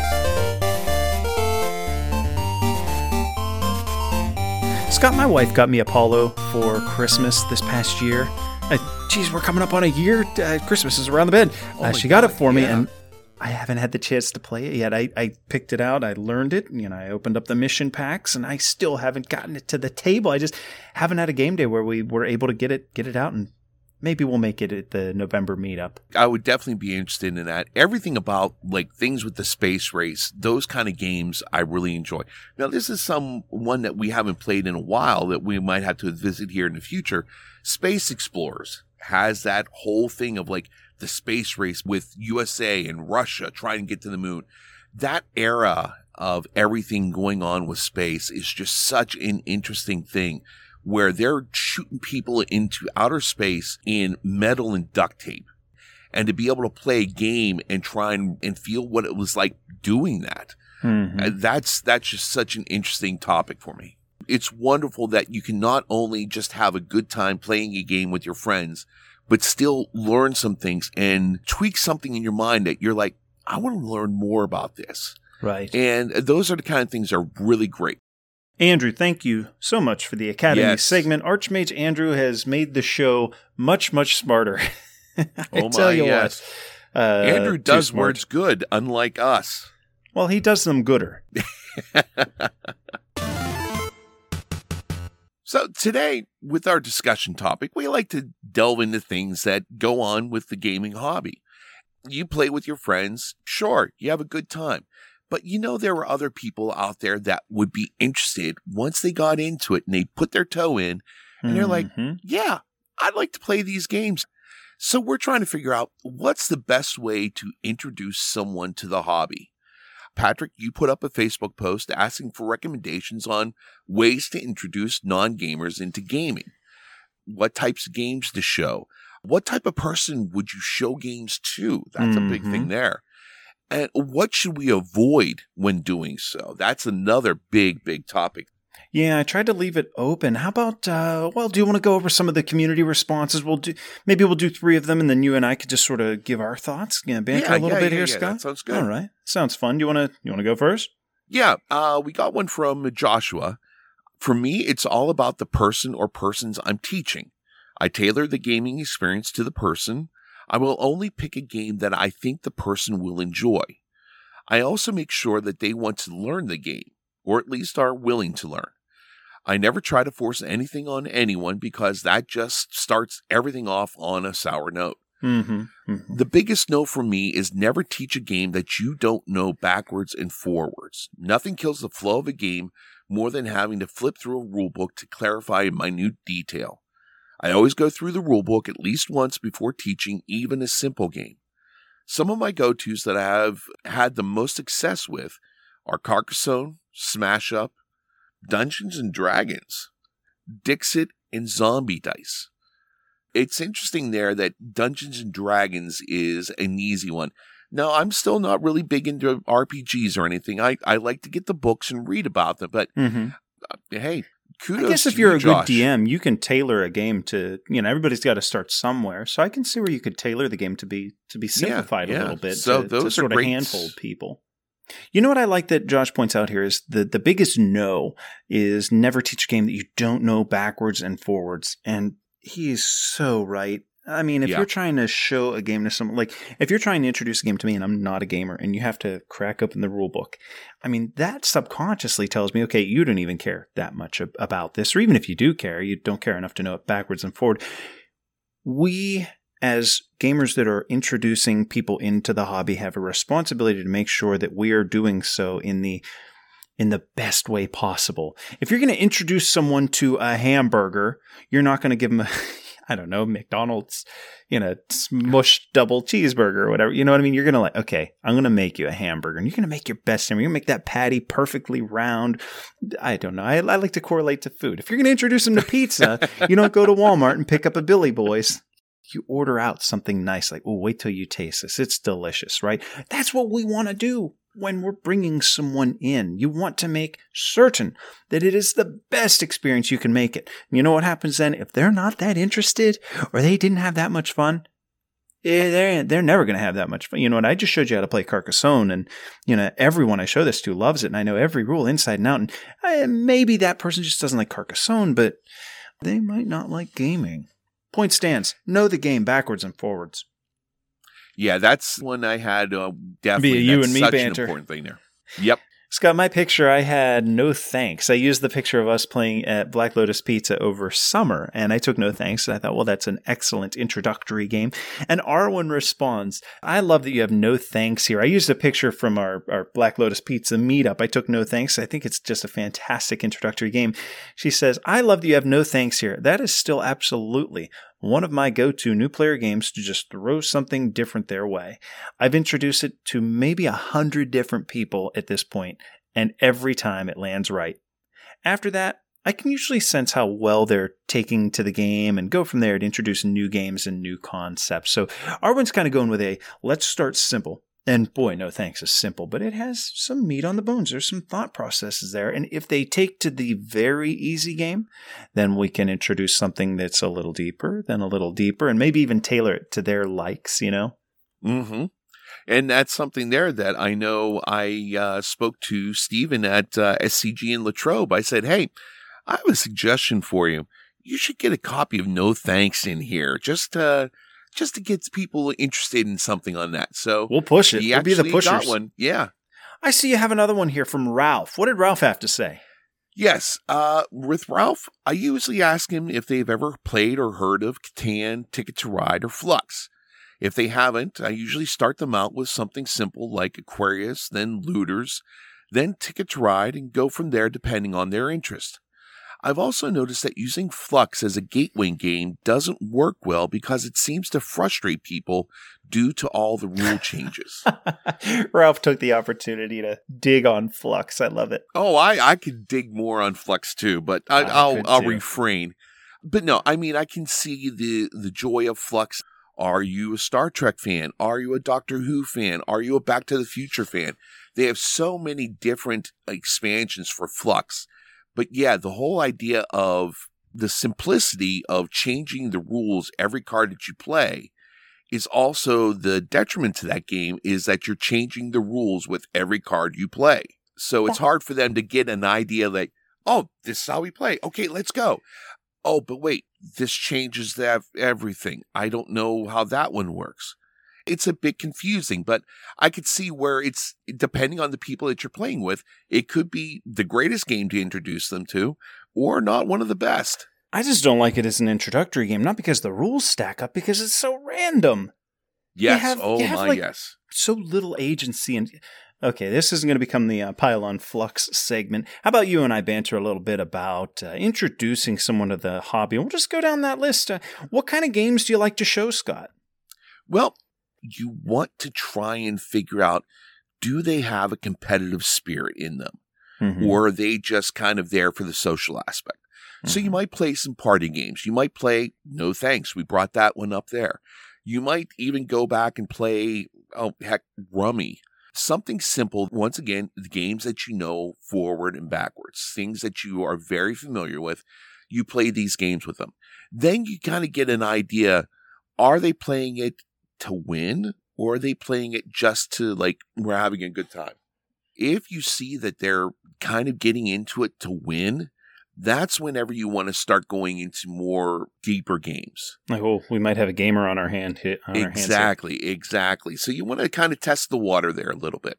Now, what I do you think- think about like first step there? I think you're onto something with with trying to maybe tailor the experience to the to the individual. But let's assume that you've got a group. I think it's nice to maybe have a couple of different games, like you said. Well, you could have a party game, and then you could have a strategic game like No Thanks. And I think that could be really wise if you have. We mentioned uh, Taco Cat Goat Cheese Pizza. Mhm. Remarkably simple game that is not a thinker. I mean, it kind of is. It plays with your mind a little bit, um, but it's more of a it's a social interaction game.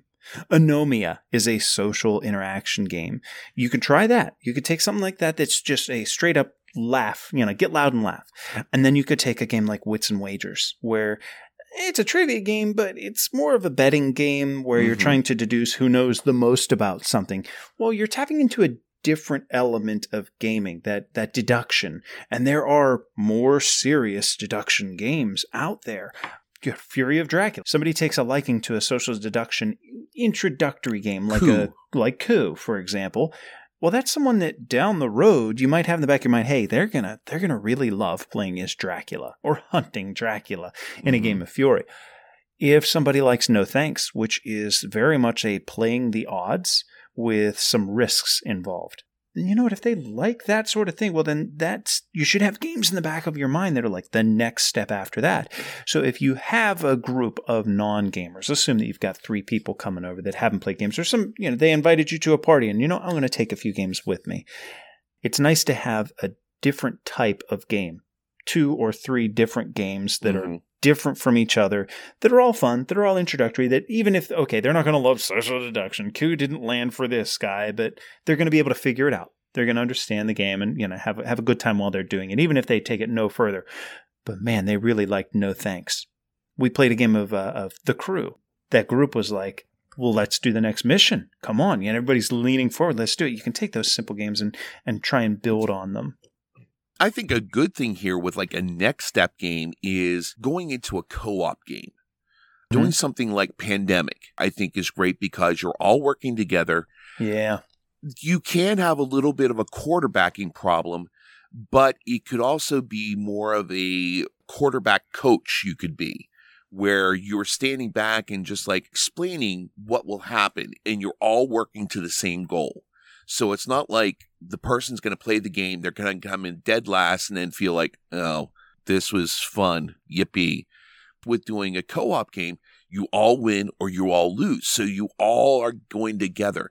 So you're kind of letting them enjoy the aspect of the game without having to like being thrown into deep end by themselves into a deeper game or a heavier game. Mhm. Pandemic is not really a heavy game, No. but still there's more stuff to it that you have to worry about. Uh, and it's nice that- for a new player to know that your hand can be held as you learn the game. Exactly, exactly. And these kind of games, like a co op game, helps you figure out what they like and kind of get an idea. Like if they go on, like, well, I like this whole thing of putting my workers in different places and moving them around. Well, maybe we ought to introduce a worker placement game. I liked having the cards here and like getting the cards in my hand to to make sure I had uh, like a right set. So maybe a set collection game going into Ticket to Ride or something. If you are really into games, you've got a whole library in the back of your head of what could work out for someone. Well, let me ask you a question. When when you're showing folks how to play a game, be it at a meetup or just a friend that has never gamed with you before, do you have it in mind that there's an ultimate goal of getting this person to play Fury of Dracula with me, getting this individual to play Root or something that is more complex that is in no way an introductory, a, gateway game? Is that the goal? In my mind, no. That might come as a surprise, but in my mind, I want them to have the best experience they can with the game we're playing right then and there. Mm-hmm. It might be something in the back of my head thinking eh, a little bit like, okay, we should pull out this game next. But my whole thing is to make sure that they have the best time playing that game that we're playing at that moment. you're saying that you don't introduce games hoping that down the road they'll become you know a heavy gamer or a gamer gamer like you know what we would think of the, the hardcore gamer type I don't think so. I've been in the position of being the gamer around people who don't want to play games at Mhm. all for most of my life. I mean, it, it's been recently that people like to play games, and I am happier than pig in a big mud pit. But I, I look at it that I'm just happy that I'm with a bunch of people that aren't big gamers and I'm playing a game. Now, Mhm. afterwards, I might think about it uh, afterwards, but at the time of playing, it's not my idea that I am trying to make them into the next gamer or that I'm going to have a big, heavy game with.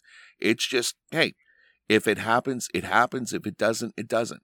Ticket to Ride, I enjoy it. I have a good time with it. My brother in law, we introduced it to him. He loves this game. mm-hmm. And I'm so happy that he was able to get a game that he loves and he really enjoys it. And I've opened up that little door to him. That's all the farther he really goes. That's fine. But I've given him that amount of joy to play that game and have a great time with it. Scott, what's your favorite weight of game to play? So if you're going to sit down and, and play a game, you get to pick the game. You get to pick the perfect crowd to play it with you. Are you going to go with entry level games, uh, next level games, midweight games, upper midweight, like uh, or, or just over the middle, like say our Dune Imperium discussion? Are you going to go deeper than that, or are you going to go heavy as can be? Now, I, I know that the answer is probably something like, well, I like them all at different times because Mhm. I'll agree Right, with you there. right. But if you got to pick one game and this is the last last game you'll get to play this month, make it count. What weight game? You don't have to say the game itself, but what weight would you put your I would say at? something in like a mid to heavy. Mm-hmm. something falling in like brass. Like I can shut out the outside world. I'm focused on that game. I know that I'm going to be playing that with other people that enjoy gaming. Mm-hmm. So that's that's my time. That's what I really like to do. Thinking about the Renaissance Festival, one of my biggest things I always tell the other cast members is we're here to make happy memories for the people that come in. mm-hmm. So my idea is whenever I'm introducing someone to gaming, I want to introduce them to something that they're going to have happy memories they're playing. Mm-hmm. If it means that it's going to be playing a lower form game, um, like a light game, um, mid to lightweight. A lower form of. I know. Whenever I said that, I was like, "Oh God!" I could. Once again, I know. I know. I know what you mean, though. I know exactly what you mean. I want them to have a good feeling because I know if they have a good feeling, that's going to draw them back again. I want to cater it more to their enjoyment than introducing them to the gaming as a hobby. See, I'm the total opposite. I have the ulterior motive. I do want to cater. I want to make sure that they have a great time. But all the while, I'm staring at them and my brain is going, Are they liking making this decision? Could they handle making a second decision at the same time? I no, and I say this being being silly, but Oh, know, I, yeah. lo- I love introducing games to people because I do have it in the back of my head that eventually they're going to sit down and take the Mentak Coalition, or they're going to play a game of brass with me, or, or God help me on Mars, God help them on Mars, and or, or play a Lacerda game, something something much deeper. Like I Yeah. want more people. Like I mentioned with uh, when I talked about Twilight Imperium earlier in the episode, how cool it would be to sit down and play with only other people that uh, that have played a dozen games, two dozen games, three dozen games, only with people that have played every faction and know what every faction's flagship does. And promissory note, it's it's next level gaming. Magic the Gathering, I've, I've said it in the past. The dirty secret about like sitting down and getting stomped by some pro, and that's not fun for me. Well, you know? That's not fun for him either. You want to play with people that present a challenge. You know, um, Scott, give me a sport that you're really good at or okay, okay, or game, or or, or get like, I don't know, skee ball, the anything. Yeah, I'm decent at skee ball. We'll say that. Okay, We'll we'll, go keep with it skee. easy. Okay, so Scott, you're you're phenomenal at skee ball. The highest form of skee ball, the most fun you can have playing skee ball then is probably not showing people how to play and enjoy skee ball. It's oh, big tournament, skee ball tournaments coming up. You know, I'm going up against some of the best. You know, you start rubbing the ball. Is it a skee ball? Even though it's called well basketball. I don't is know. it's a basketball and a game of basketball. It's a football and a game of football. So I'm assuming that the little ball's called a skee ball. I could see you there. You know, you you, you blow on your skee ball and lean in. That's the most fun. You know, that that's the skee ball tournament that you look forward to playing. And for me, that's the same thing with games. And when I'm introducing people to games, in the back of my head, yes, I'm absolutely going. I eventually want them to be able to to come to the game day and play the big game. Sometimes, whenever I have uh, uh, game days, my one brother comes up and he's far more casual. And it's like, you know what? I'd really like to play this game, but we really can't because I don't think he is going to. I'm going to get halfway through a rules teach, and he's going to do that thing where he makes a face and, and starts like flicking his lower lip like he's lost in space. And I'll be like, well, we're not playing that one. I really wanted to have have that fun. I guess I'll break out insert X simple game. Yeah, it's tricky, isn't it? Because gaming uh, as a hobby, it's so diverse. So many different people like it.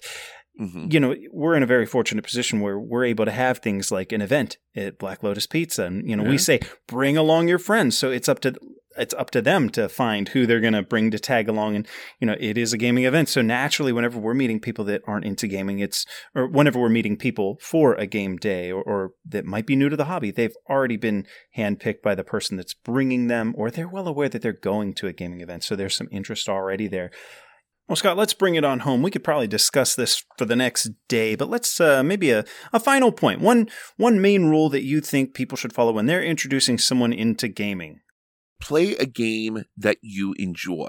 If you're teaching a game that you don't enjoy, it's going to come off, and the other people subliminally, it might be going to the whole idea that, well, he doesn't like this game. Why should I like this game? It could really flavor your teaching of a game to somebody. So Mhm. definitely choose something that you enjoy. Get a light game that you're familiar with, that you like. Your enjoyment is going to flavor the entire experience. Well, sound advice, King Scott.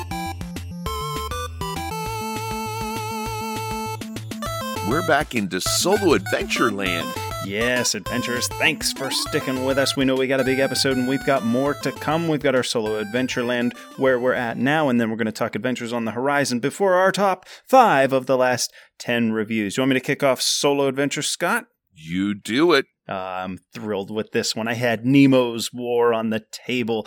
I think last episode I mentioned that I got Arkham Horror for some solo play, but weeks later it was still on the shelf in shrink, and this was the main roadblock. Nemo's War 2nd Edition is a 2017 game designed by Chris Taylor and published by Victory Point Games. I should point out also that the artist was Ian O'Toole. There's not a whole lot of art in the game, but what's there is beautiful. We've got a game set in 1870 that puts the player in the role of Captain Nemo, piloting around the Nautilus submarine. You get one of four different motives at the start of each game, which is going to dictate your objectives, and obviously it's going to influence your play style. These motives being science, exploration, anti imperialism, or war. of course, everyone has to have war. Well, let's forget about the motives for a minute and talk about how you actually play the game. So, our board's set up, which has a representation of the seas at the bottom, and that's where you're going to have Navy ships and civilian ships appearing along with your Nautilus miniature. You're going to start every round with an event phase. Uh, I should point out, Nemo's War being a solo game, we're in solo adventure land. They have ways that you can play this with more than one player, but this is about as close as you can get to a true solo game. It is in its best form as a solo game. So you start the round with an event phase. This is kind of what you would expect, but it will note that the event deck isn't just the pile of bad things that happen. Oftentimes, these do give you benefits. Then you move on to your placement phase. And this is simple, Scott, but boy, it can be frustrating. You simply roll two dice and you place ships in the corresponding seas as according to the pips on the dice. Then you get a number of actions equal to the difference between the two dice. Oh, what ha- okay. And what happens if they're the same number? You have a lull turn, which basically sucks. you can influence dice in this game, so there are some ways to mitigate things. Then you can have an action phase, which is where you use those action points. And you remember what I loved about uh, Black Orchestra and the way that they had rules on the board and Yes. reminders on the board. Oh, they got that here. They got a nice Oh. reminder to the left of the seas that lists the various ways that you can spend your action points and what happens when you do. You can adventure, which is where you're drawing adventure cards and potentially gaining treasure. You can attack, which is what you would expect. Chance to take out some of those ships in the seas. I should point out that as the seas fill up, that does become kind of a game clock. You can incite, and this is what you want to do whenever your objective is inciting uprising. That's your anti imperialism motive. You can move, which is what you're going to be doing a lot. Rest, repair, refit, and search for treasure. Now, after you've done all the actions that you wish, your turn's going to be over. You can save one action point to carry over to the next turn, which actually does come in handy because of that lull turn. When it does happen, Mm, right. should you roll doubles, it's nice to at least have that one point. So let's talk about the search, repair, rest, and refit. I kind of breezed right through those. That's how you're going to increase your stats for your crew and for your hull. This is a dice test where you roll the two dice against a table on the left of the board. Now, you know me. You know I don't like games that introduce the, well, test against X with your dice. Mm. But there is a gambling aspect introduced here where you can exert resources to increase your odds. So it's not like, well, if you have this one card, you can discard it to mitigate dice. No, that's a cheap way of mitigating dice. This, you can actually risk an amount of stats uh, for the hull of your ship, for the crew. Mm. You can sacrifice crew to change the odds prior to rolling, not after the fact. And that makes a huge difference, making that decision before or after attacking is going to work in a similar fashion as, as the dice matter. When you defeat a ship, though, you get more options. You can put the ship into tonnage or onto a salvage track, each with its own benefits, each potentially scoring points towards that selected motive. Now, this game scales up as you progress. It's going to get more difficult. The ships that you draw, they're coming out of an opaque bag, and as your notoriety increases, as your score goes up, and the event deck starts to deplete, you're going to get more powerful enemy ships being added into that bag, and then potentially being added to the board.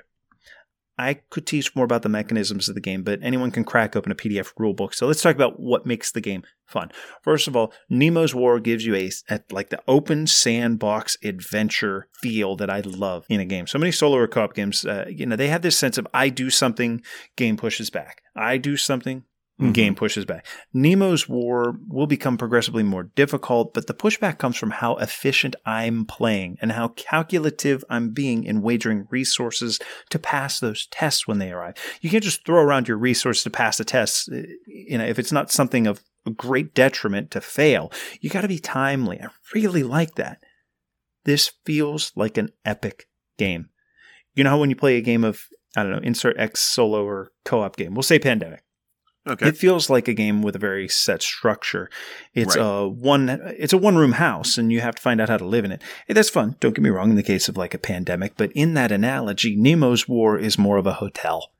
Beginning with the motive that you select, starting with the very first action you take, you have agency in your decisions and it makes it tremendously replayable. Correct me if I'm wrong here.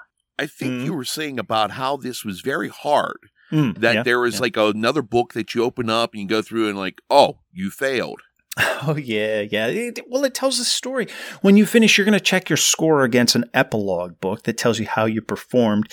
Uh, you can lose, you can have a win, a good win, or a, you know, you can have a triumphant victory. So depending on on your score, it tells you what page to go to, and each has its own little story. And unfortunately, I'm not very good at Nemo's War. I, I mentioned, geez, you're believe we've been doing this almost a year. It was in a very early episode where I said, you know what? I feel like I do so good. Oh, I killed all these ships. I had a great game. My war motive, my score's way up there, and I flip to the back, and there's Nemo pouting, and it's like, you will be forgotten to history.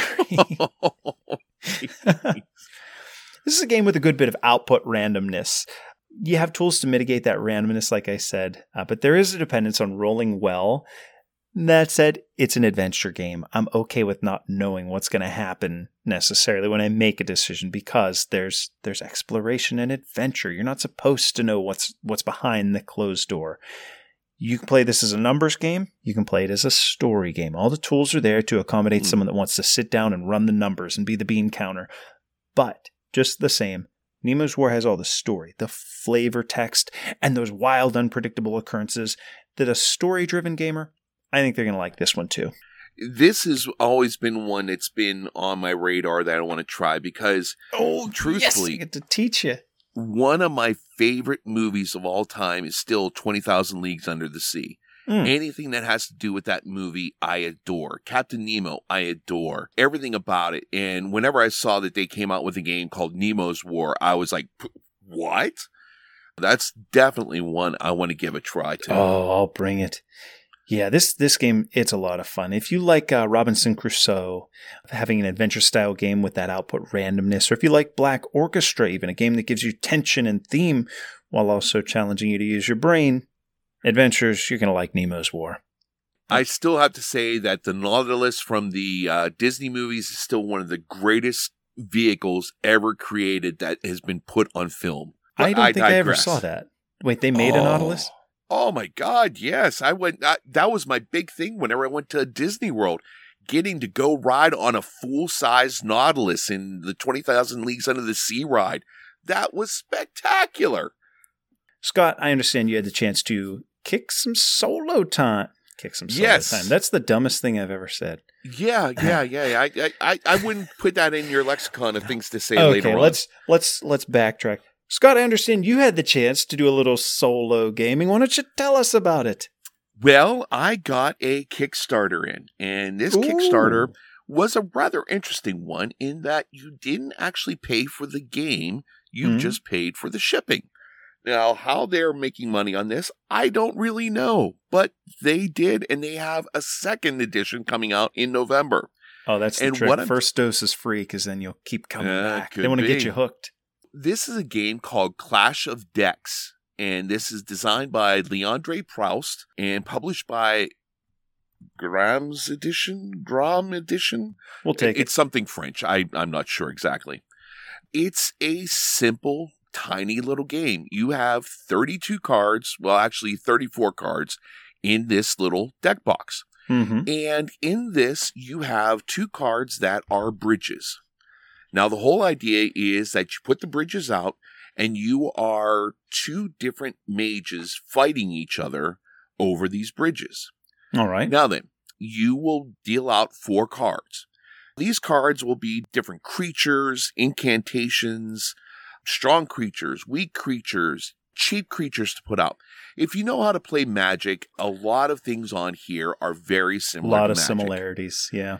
You have the mana cost that's up in the top corner, so you need to use that much mana in order to summon a creature. You have different powers that are in the middle, but since this is a French game and they want to get it out to as many languages as possible, they just use different symbols. So there's not a lot of writing on these cards at all. And on the bottom, you will have the attack value and the defense value. Mm-hmm. So your deck, whenever you're playing, are eight cards and a fort. That's it. You have nine cards. That's your deck that you're going to be playing with. Each time that you go, you start off with six mana. So Mhm. you play, you can put out cards up to that amount. As you're playing, you set up on one side of the bridges, your opponent sets up on the other side of the bridges.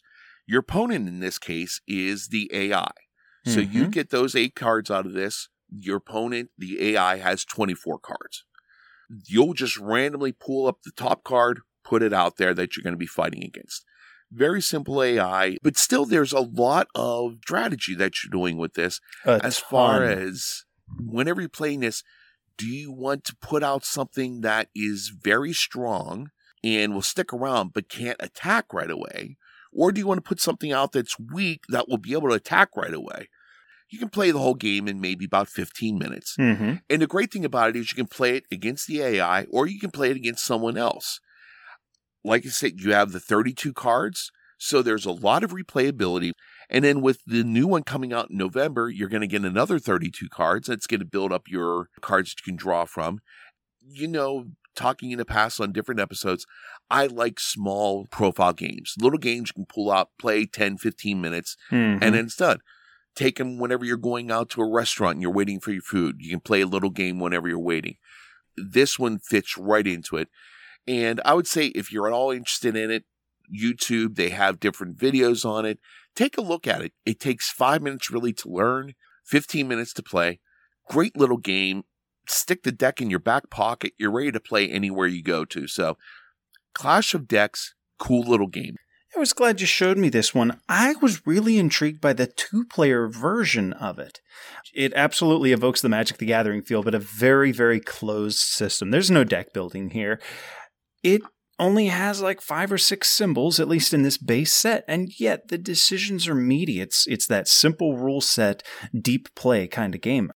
Yeah, I could see breaking this out if I have, a, say, a three or four player game day and one of them is able to come over an hour early. Yeah, I could play this a few times. Excellent little game. I still don't understand how it's free. Uh, I mean, especially with shipping right now. But hey, did you say that this is available on Steam or on, on an app form? Uh, it's on Board Game Arena, actually. Uh, so Oh. that's on there. I might have to put it up there and put it out. I know we have a little group for us on there.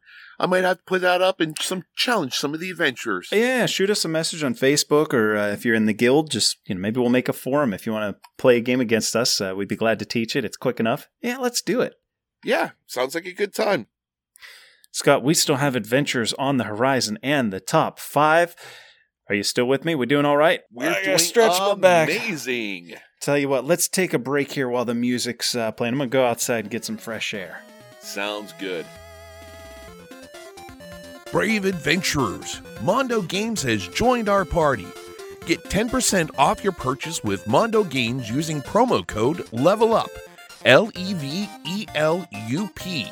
You can go straight to their website or just click the Mondo button on our homepage at levelupgamepodcast.com. Want to expand your options in Unmatched? Enjoy a solo game of A Gentle Rain. Or maybe you're getting fired up for The Thing Infection at Outpost 31. Don't just score some loot, get 10% off with promo code LEVELUP. Now, looking into the future, there's always new games that are coming around, and since we've been doing this, we've been very, very lucky to get sneak peeks at different games that are coming up. So, our little adventures on the horizon. What was it you got to try? A couple. Let's start with a big one. This is called Resurgence. Uh, our friend Jimmy, who you finally had the chance to meet yesterday, and he was excited to meet you more than actually hang out with me. He's quickly become a close friend of the show, and he he messaged me the other day. Uh, we message each other back and forth all the time about games that we're playing or considering and what's coming out. And he messaged me a picture and said that we should talk more about this game on the show. And the pic looked interesting enough, so I did a little bit of digging and I messaged the designer Stan Kordonsky, and I was like, wait. Stan Kordonsky, I think I know that name. So I looked it up. This is the guy that did Dice Hospital and Rurik, Lockup, and Old West Empresario. Like, he's got some pedigree going Oh, on. yeah. Turns out he messaged me back and he invited me to a teach of a playthrough of his upcoming game, Resurgence.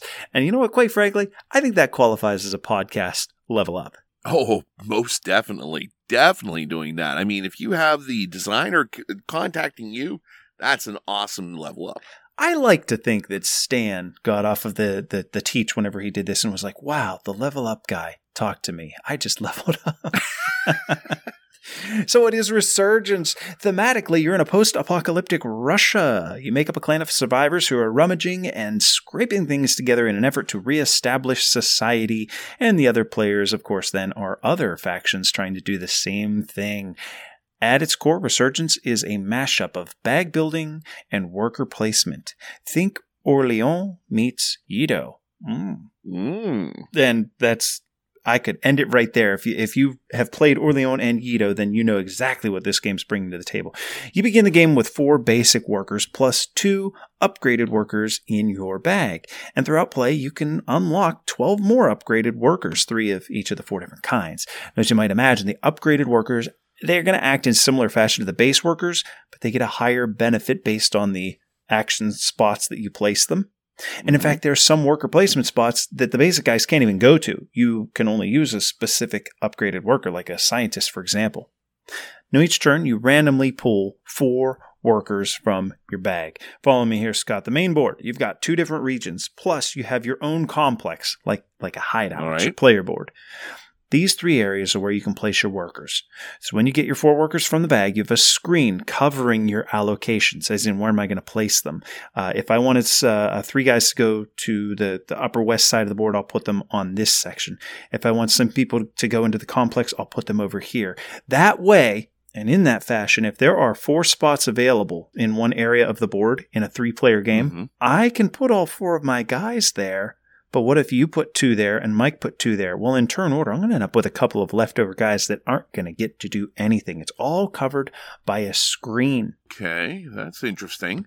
Yeah, and what this does, it forces you to think out your entire turn ahead of time, which can become tricky as other people put their workers on spots that you might have planned to do. Much like we were talking about with Dune with, with Tom, that is a factor here. Now, as you might expect, a lot of spaces that you're going to visit will give you resources. That's the core of most worker placement games. And these resources do various things, including missions, which are a primary way of getting victory points. Remember, I said it ties into A little bit. Mhm. So let's look at some of the other factors of the game and, and what some of the other spaces allow for.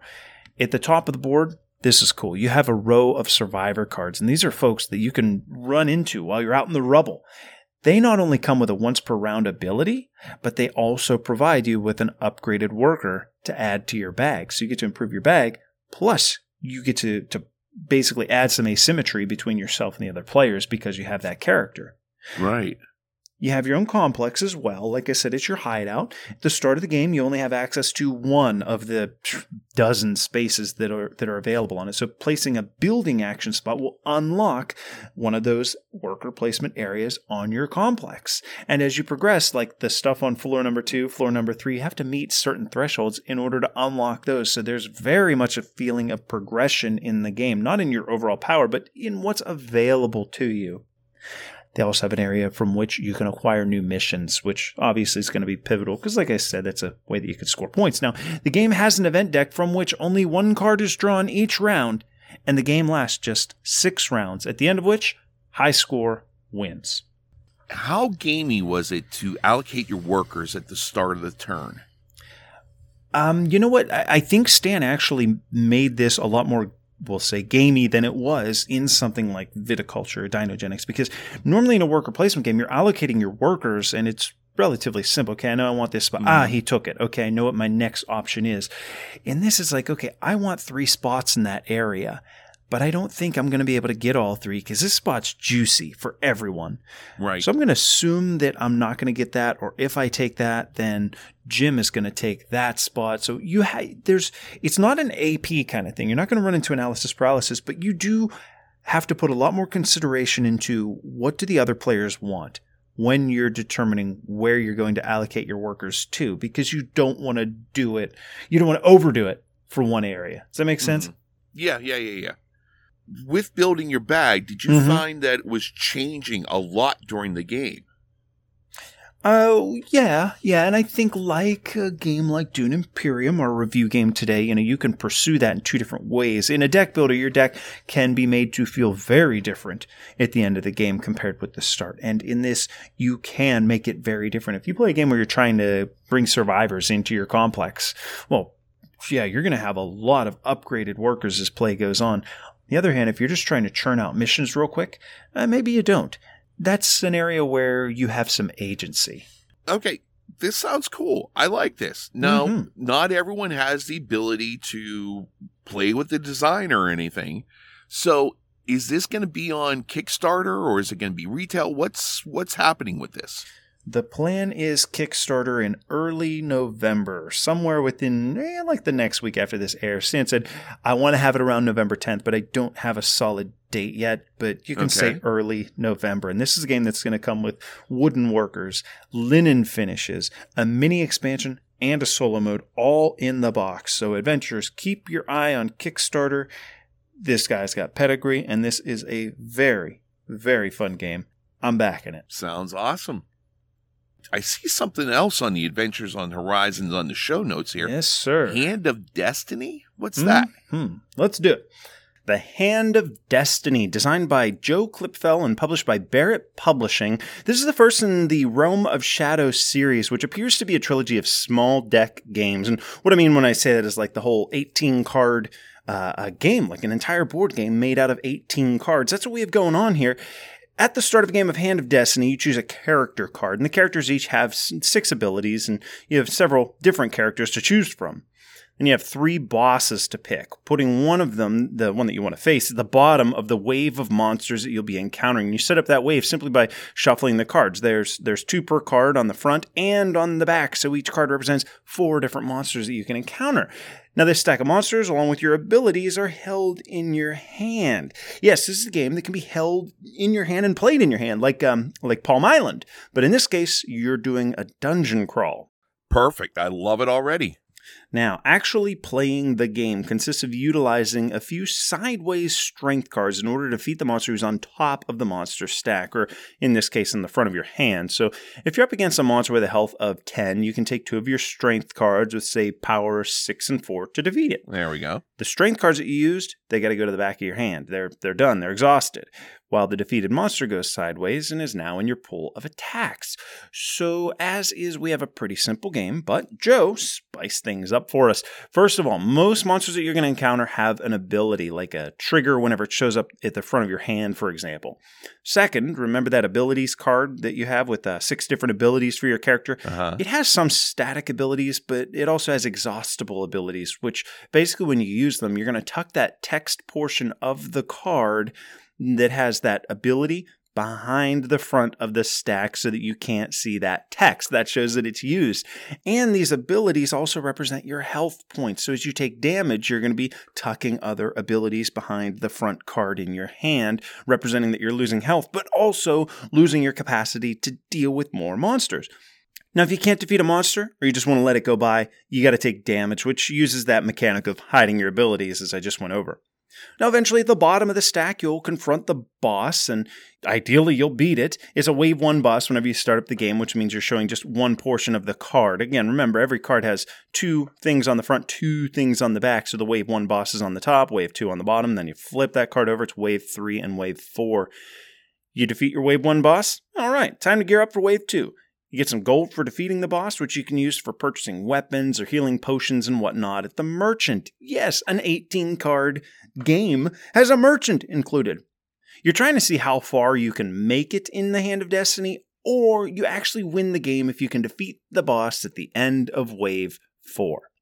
Now, Scott, I should point out that you can expect to have some symbols to learn. Nothing too complicated, but don't make the mistake of thinking that this is a simple little game. It's just got a small footprint. Oh, yeah, yeah. There is a learning curve to Hand of Destiny, and it's going to take a few tries to see some improvement in your play and your dungeon delving. With that small footprint, as you might expect, aside from an overview in the rulebook, there isn't really a story being told as you play, aside from maybe the one that you make up in your head.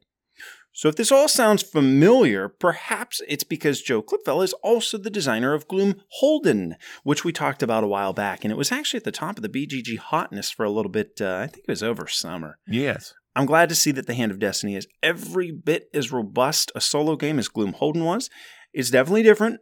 You don't have the map cards. You don't have to worry about where you are in relation to the monsters, aside, of course, from the one's going to be in the front of your hand. But Hand of Destiny packs in all those beefy decisions that we might expect from someone who created Gloomholdin. I've played a good bit already, still haven't won yet, but it's on the table at the ready for another few tries this weekend. Uh, it's quick, it's challenging, and I'll tell you what, man, being so compact, we've all seen posts on like Facebook about what game can I play during my flight or my train ride, etc. Easy answer Hand of Destiny. Hey, that sounds pretty awesome there. I like this. Once again, though, when can people get a hold of this game? What's what's happening with it? Yeah, this one's coming to Kickstarter November 9th. That same day, we have our Megapulse episode going live. So here's one more reason to circle that date on your calendar November 9th, The Hand of Destiny. That is fantastic. Great, great stuff. Hand of Destiny. Well, Scott, we've got to uh, finish up the episode. We'll do a quick top five and then level up. What do you think? That sounds good to me. Adventures every 10 times. Well, ev- not every 10 episodes. Scott, we haven't been doing this every 10. It's been every time we have 10 reviews, typically that we played together. We're going to go over our most recent 10 reviews that we've done, and we're going to pick out our top five. We do this so that you have an idea after listening to the episodes. Okay, which ones, you know, they liked seven or eight of these. Which ones are the, the true standouts? What are the best games that they had the opportunity to talk about? And sometimes, Scott, you and I differ with these. so let's go do. over the list. We did Cryo, Senjutsu, Battle for Japan. I put Dog Park in there. Scott, I know you didn't play Dog Park, but it, it's an opportunity. Uh-huh. Viticulture, Quests and Cannons, Catacombs, Grand Austria Hotel, Carnegie, Unmatched, and Yedo. So, Scott, from five to one, we're going to talk about the best games amongst those 10. You want to lead us? All right. My number five, which I'm thinking might be a little bit higher on yours, is Carnegie. We got a chance to play on Board Game Arena, and there is a lot going on in this game. I mean, you're working with different charities, with getting salesmen put out all across the country, trying to figure out how you're going to build your building, get what offices in there that are going to help you accomplish all your goals. I mean, there is a ton going on in this game almost to the point of almost too much. I mean, it goes right up to that line and then stops. Carnegie was a lot of fun. Still go back to that every now and then on Board Game Arena, play it solo just to get an idea, get my uh, Keep mind those rules fresh. different way. Yep. So Carnegie is number five of mine. My number five is Grand Austria Hotel. You get the opportunity to run a cafe and hotel in Vienna. Uh, all the while, you are trying to work with guests, uh, bring them into the cafe, work with your resources. The finances are tight, all in an effort to get these guests into your hotel. You need to prepare rooms. You want to close the doors. There's there's ways to go about it. It just scratches the Euro itch, and it's got a nice classic look to it. My number five, Grand Austria Hotel. My number four, possibly a game to introduce to new players. That is Unmatched. Unmatched is a game where you're playing different, actually real uh, characters or imaginary characters. You can put Bruce Lee against Deadpool now. You can do Dracula versus Sherlock Holmes. You can do Buffy Summers from Buffy the Vampire Slayer against Alice in Wonderland. There's all sorts of different things here. And it's just something that you play and it's just funny and you laugh and you have a good time with this game. It's a simple game, fun game from Restoration Games. They're constantly coming out with new additions to the uh, the game section here. Unmatched. Let's not forget that Unmatched is carried by Mondo Games, and you can get 10% off by using promo code Level Up. You are correct. I forgot about that. That is I'm awesome. a shill.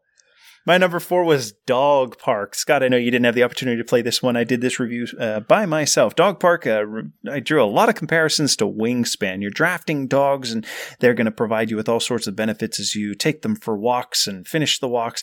Just a, a really pleasant game, a very simple rule set with a whole bunch of variables infused. It's going to make it very easy for your gamer friends to get invested in the play, while also simple to introduce to newer gamers. My number four was Dog Park. All right. My number three was one that I was very nervous about whenever you brought it out, and that was Yedo.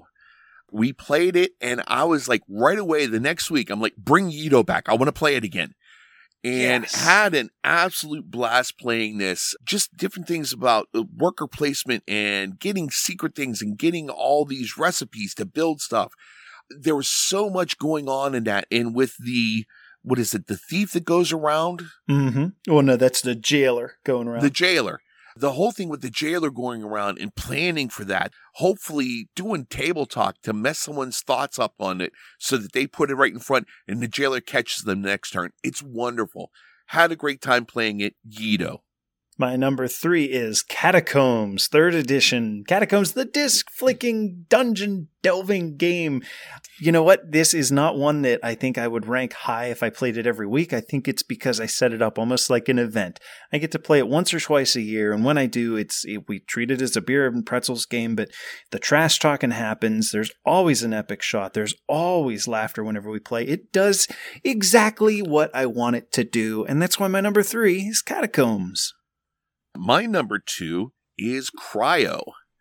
Now, this was one that I had bought and it sat on my uh, shelf of shame for a while. Didn't really get into it. Finally, I'm like, I'm going to learn how to play this. Played it.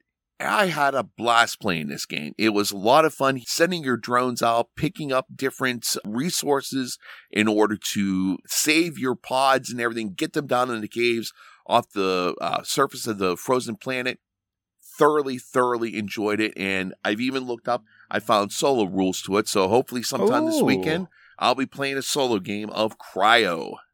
My number two is Kickstarter Smash Success Senjutsu, where you take samurai and you're battling each other in a tactical card, well, a card driven tactical combat game. Just a beautiful production. Uh, the designers are totally awesome. We, you know what? I feel like we could all be friends if they lived closer. Yes, yes. but a fantastic game. Uh, it's fan- it's absolutely phenomenal one on one, and I can see where adding more players is going to make it that much more chaotic. They made us a stretch goal. I mean, the the green the jade card for the monk that only is available because they threw us a bone and got us in on their campaign. So, you know what? This is a game that I'm always going to have really close to my heart, and it is my number two from amongst these ten Senjutsu. Well, since I am King Scott here, I get to break the rules because I have a king before my name. So, That's true. my number one is a two parter. One part is Senjutsu for a lot of the same reasons you said there. Mhm. There's a lot of fun with this, with the tactical combat with it. There's a lot of feeling with the facing that I get with playing Battletech. That's a lot of fun. Cannot wait to get my copy because, yeah, I backed it. I went all in everything on that game. But my number one is Grand Austria Hotel. Now, it seems kind of silly doing that because it's an older game, but the reason for it is it reminded me why I got into this hobby to begin with, with the wooden components, the silly artwork, nothing really all that spectacular. It's just a fun game, a simple game to get into, and got me back to the roots of what games I used to play Oh, whenever I got the into this. nostalgia bone. It did. It definitely did. So that's why I have to say Grand Austria Hotel is my number one pick.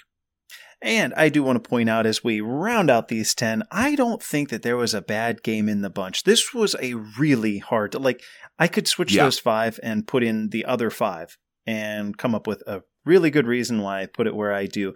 The number 10 game on my list of these 10 was very, very good. I, I don't feel like we had a dud this go.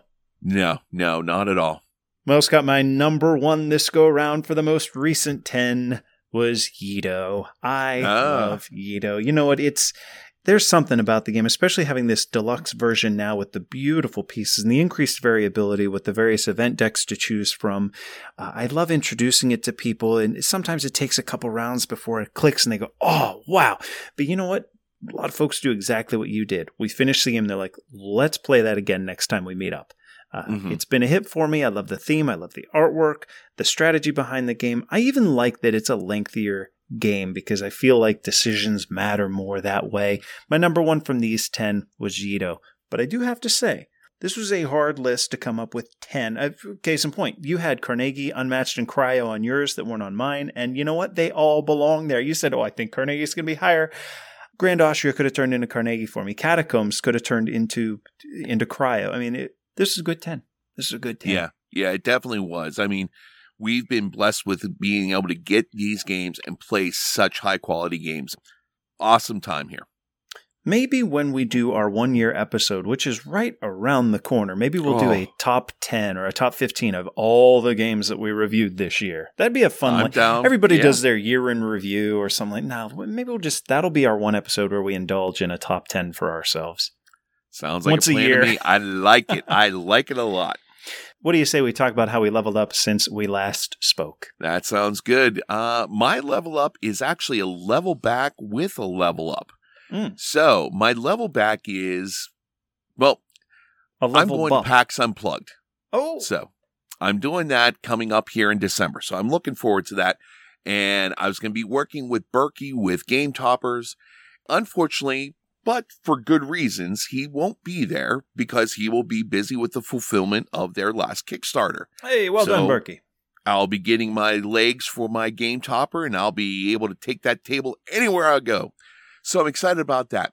The level back is I'm not going to be working with Berkey. The level up, though, is that we have plenty more time for games, meeting a lot of adventurers, getting a chance to hang out, have a good time, lots of laughs, and I cannot wait for PAX Unplugged coming up in December. Oh, it's going to be fun. Yes, it is. Most definitely going to be a good time.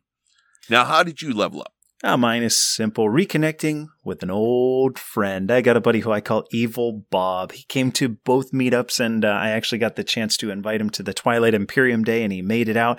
Scott, I haven't hung out with Evil, but he was one of the guys that I played Magic with when I lived an hour away from here 15 years ago. Like, I probably hadn't seen him for 15 or 20 years.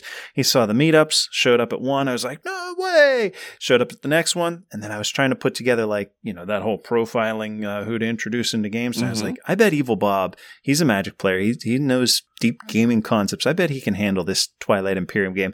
And he came out and I thought, man, there's something really cool in this hobby where you can, you can reconnect with someone that, that you used to game with. And it's like we didn't miss a beat. You know what I mean? We're, we're awesome. teasing each other and having a good time. So getting to reconnect with Evil Bob was a lot. And you know what? I came to realize Evil Bob infers that there's a good Bob, and I don't know who good Bob is. I just know Evil Bob. Well, it's funny thing is because I know an evil Bob as well too, and he has evil Bob's Evil Bob? miniature painting. Painting. No, evil Bob that I know is uh, he has evil Bob's miniature painting. So he does painting of miniatures, historical miniatures, and everything. So that's Huh. my evil Bob that I know. So there are two evil Bobs out there in the world. We we can never allow them to be in the same room. No. Two evil Bobs out there? No, it can never happen. They can never be in the same place at the same time. Thank you so much for joining this adventure of the Level Up Board Game Podcast. We encourage all adventurers to check out our website at levelupgamepodcast.com. There you can submit your thoughts and audio to be used in a future episode. Please consider rating us on iTunes, like us on Facebook, follow us on Twitter, and join the Board Game Geek Guild, Guild 3722. Music for the podcast provided by Adam Haynes. Learn more at adamhaynesmusic.com. And remember, you can spend another night on the sofa, or you can get some friends together, get some adventures on the table, and level up.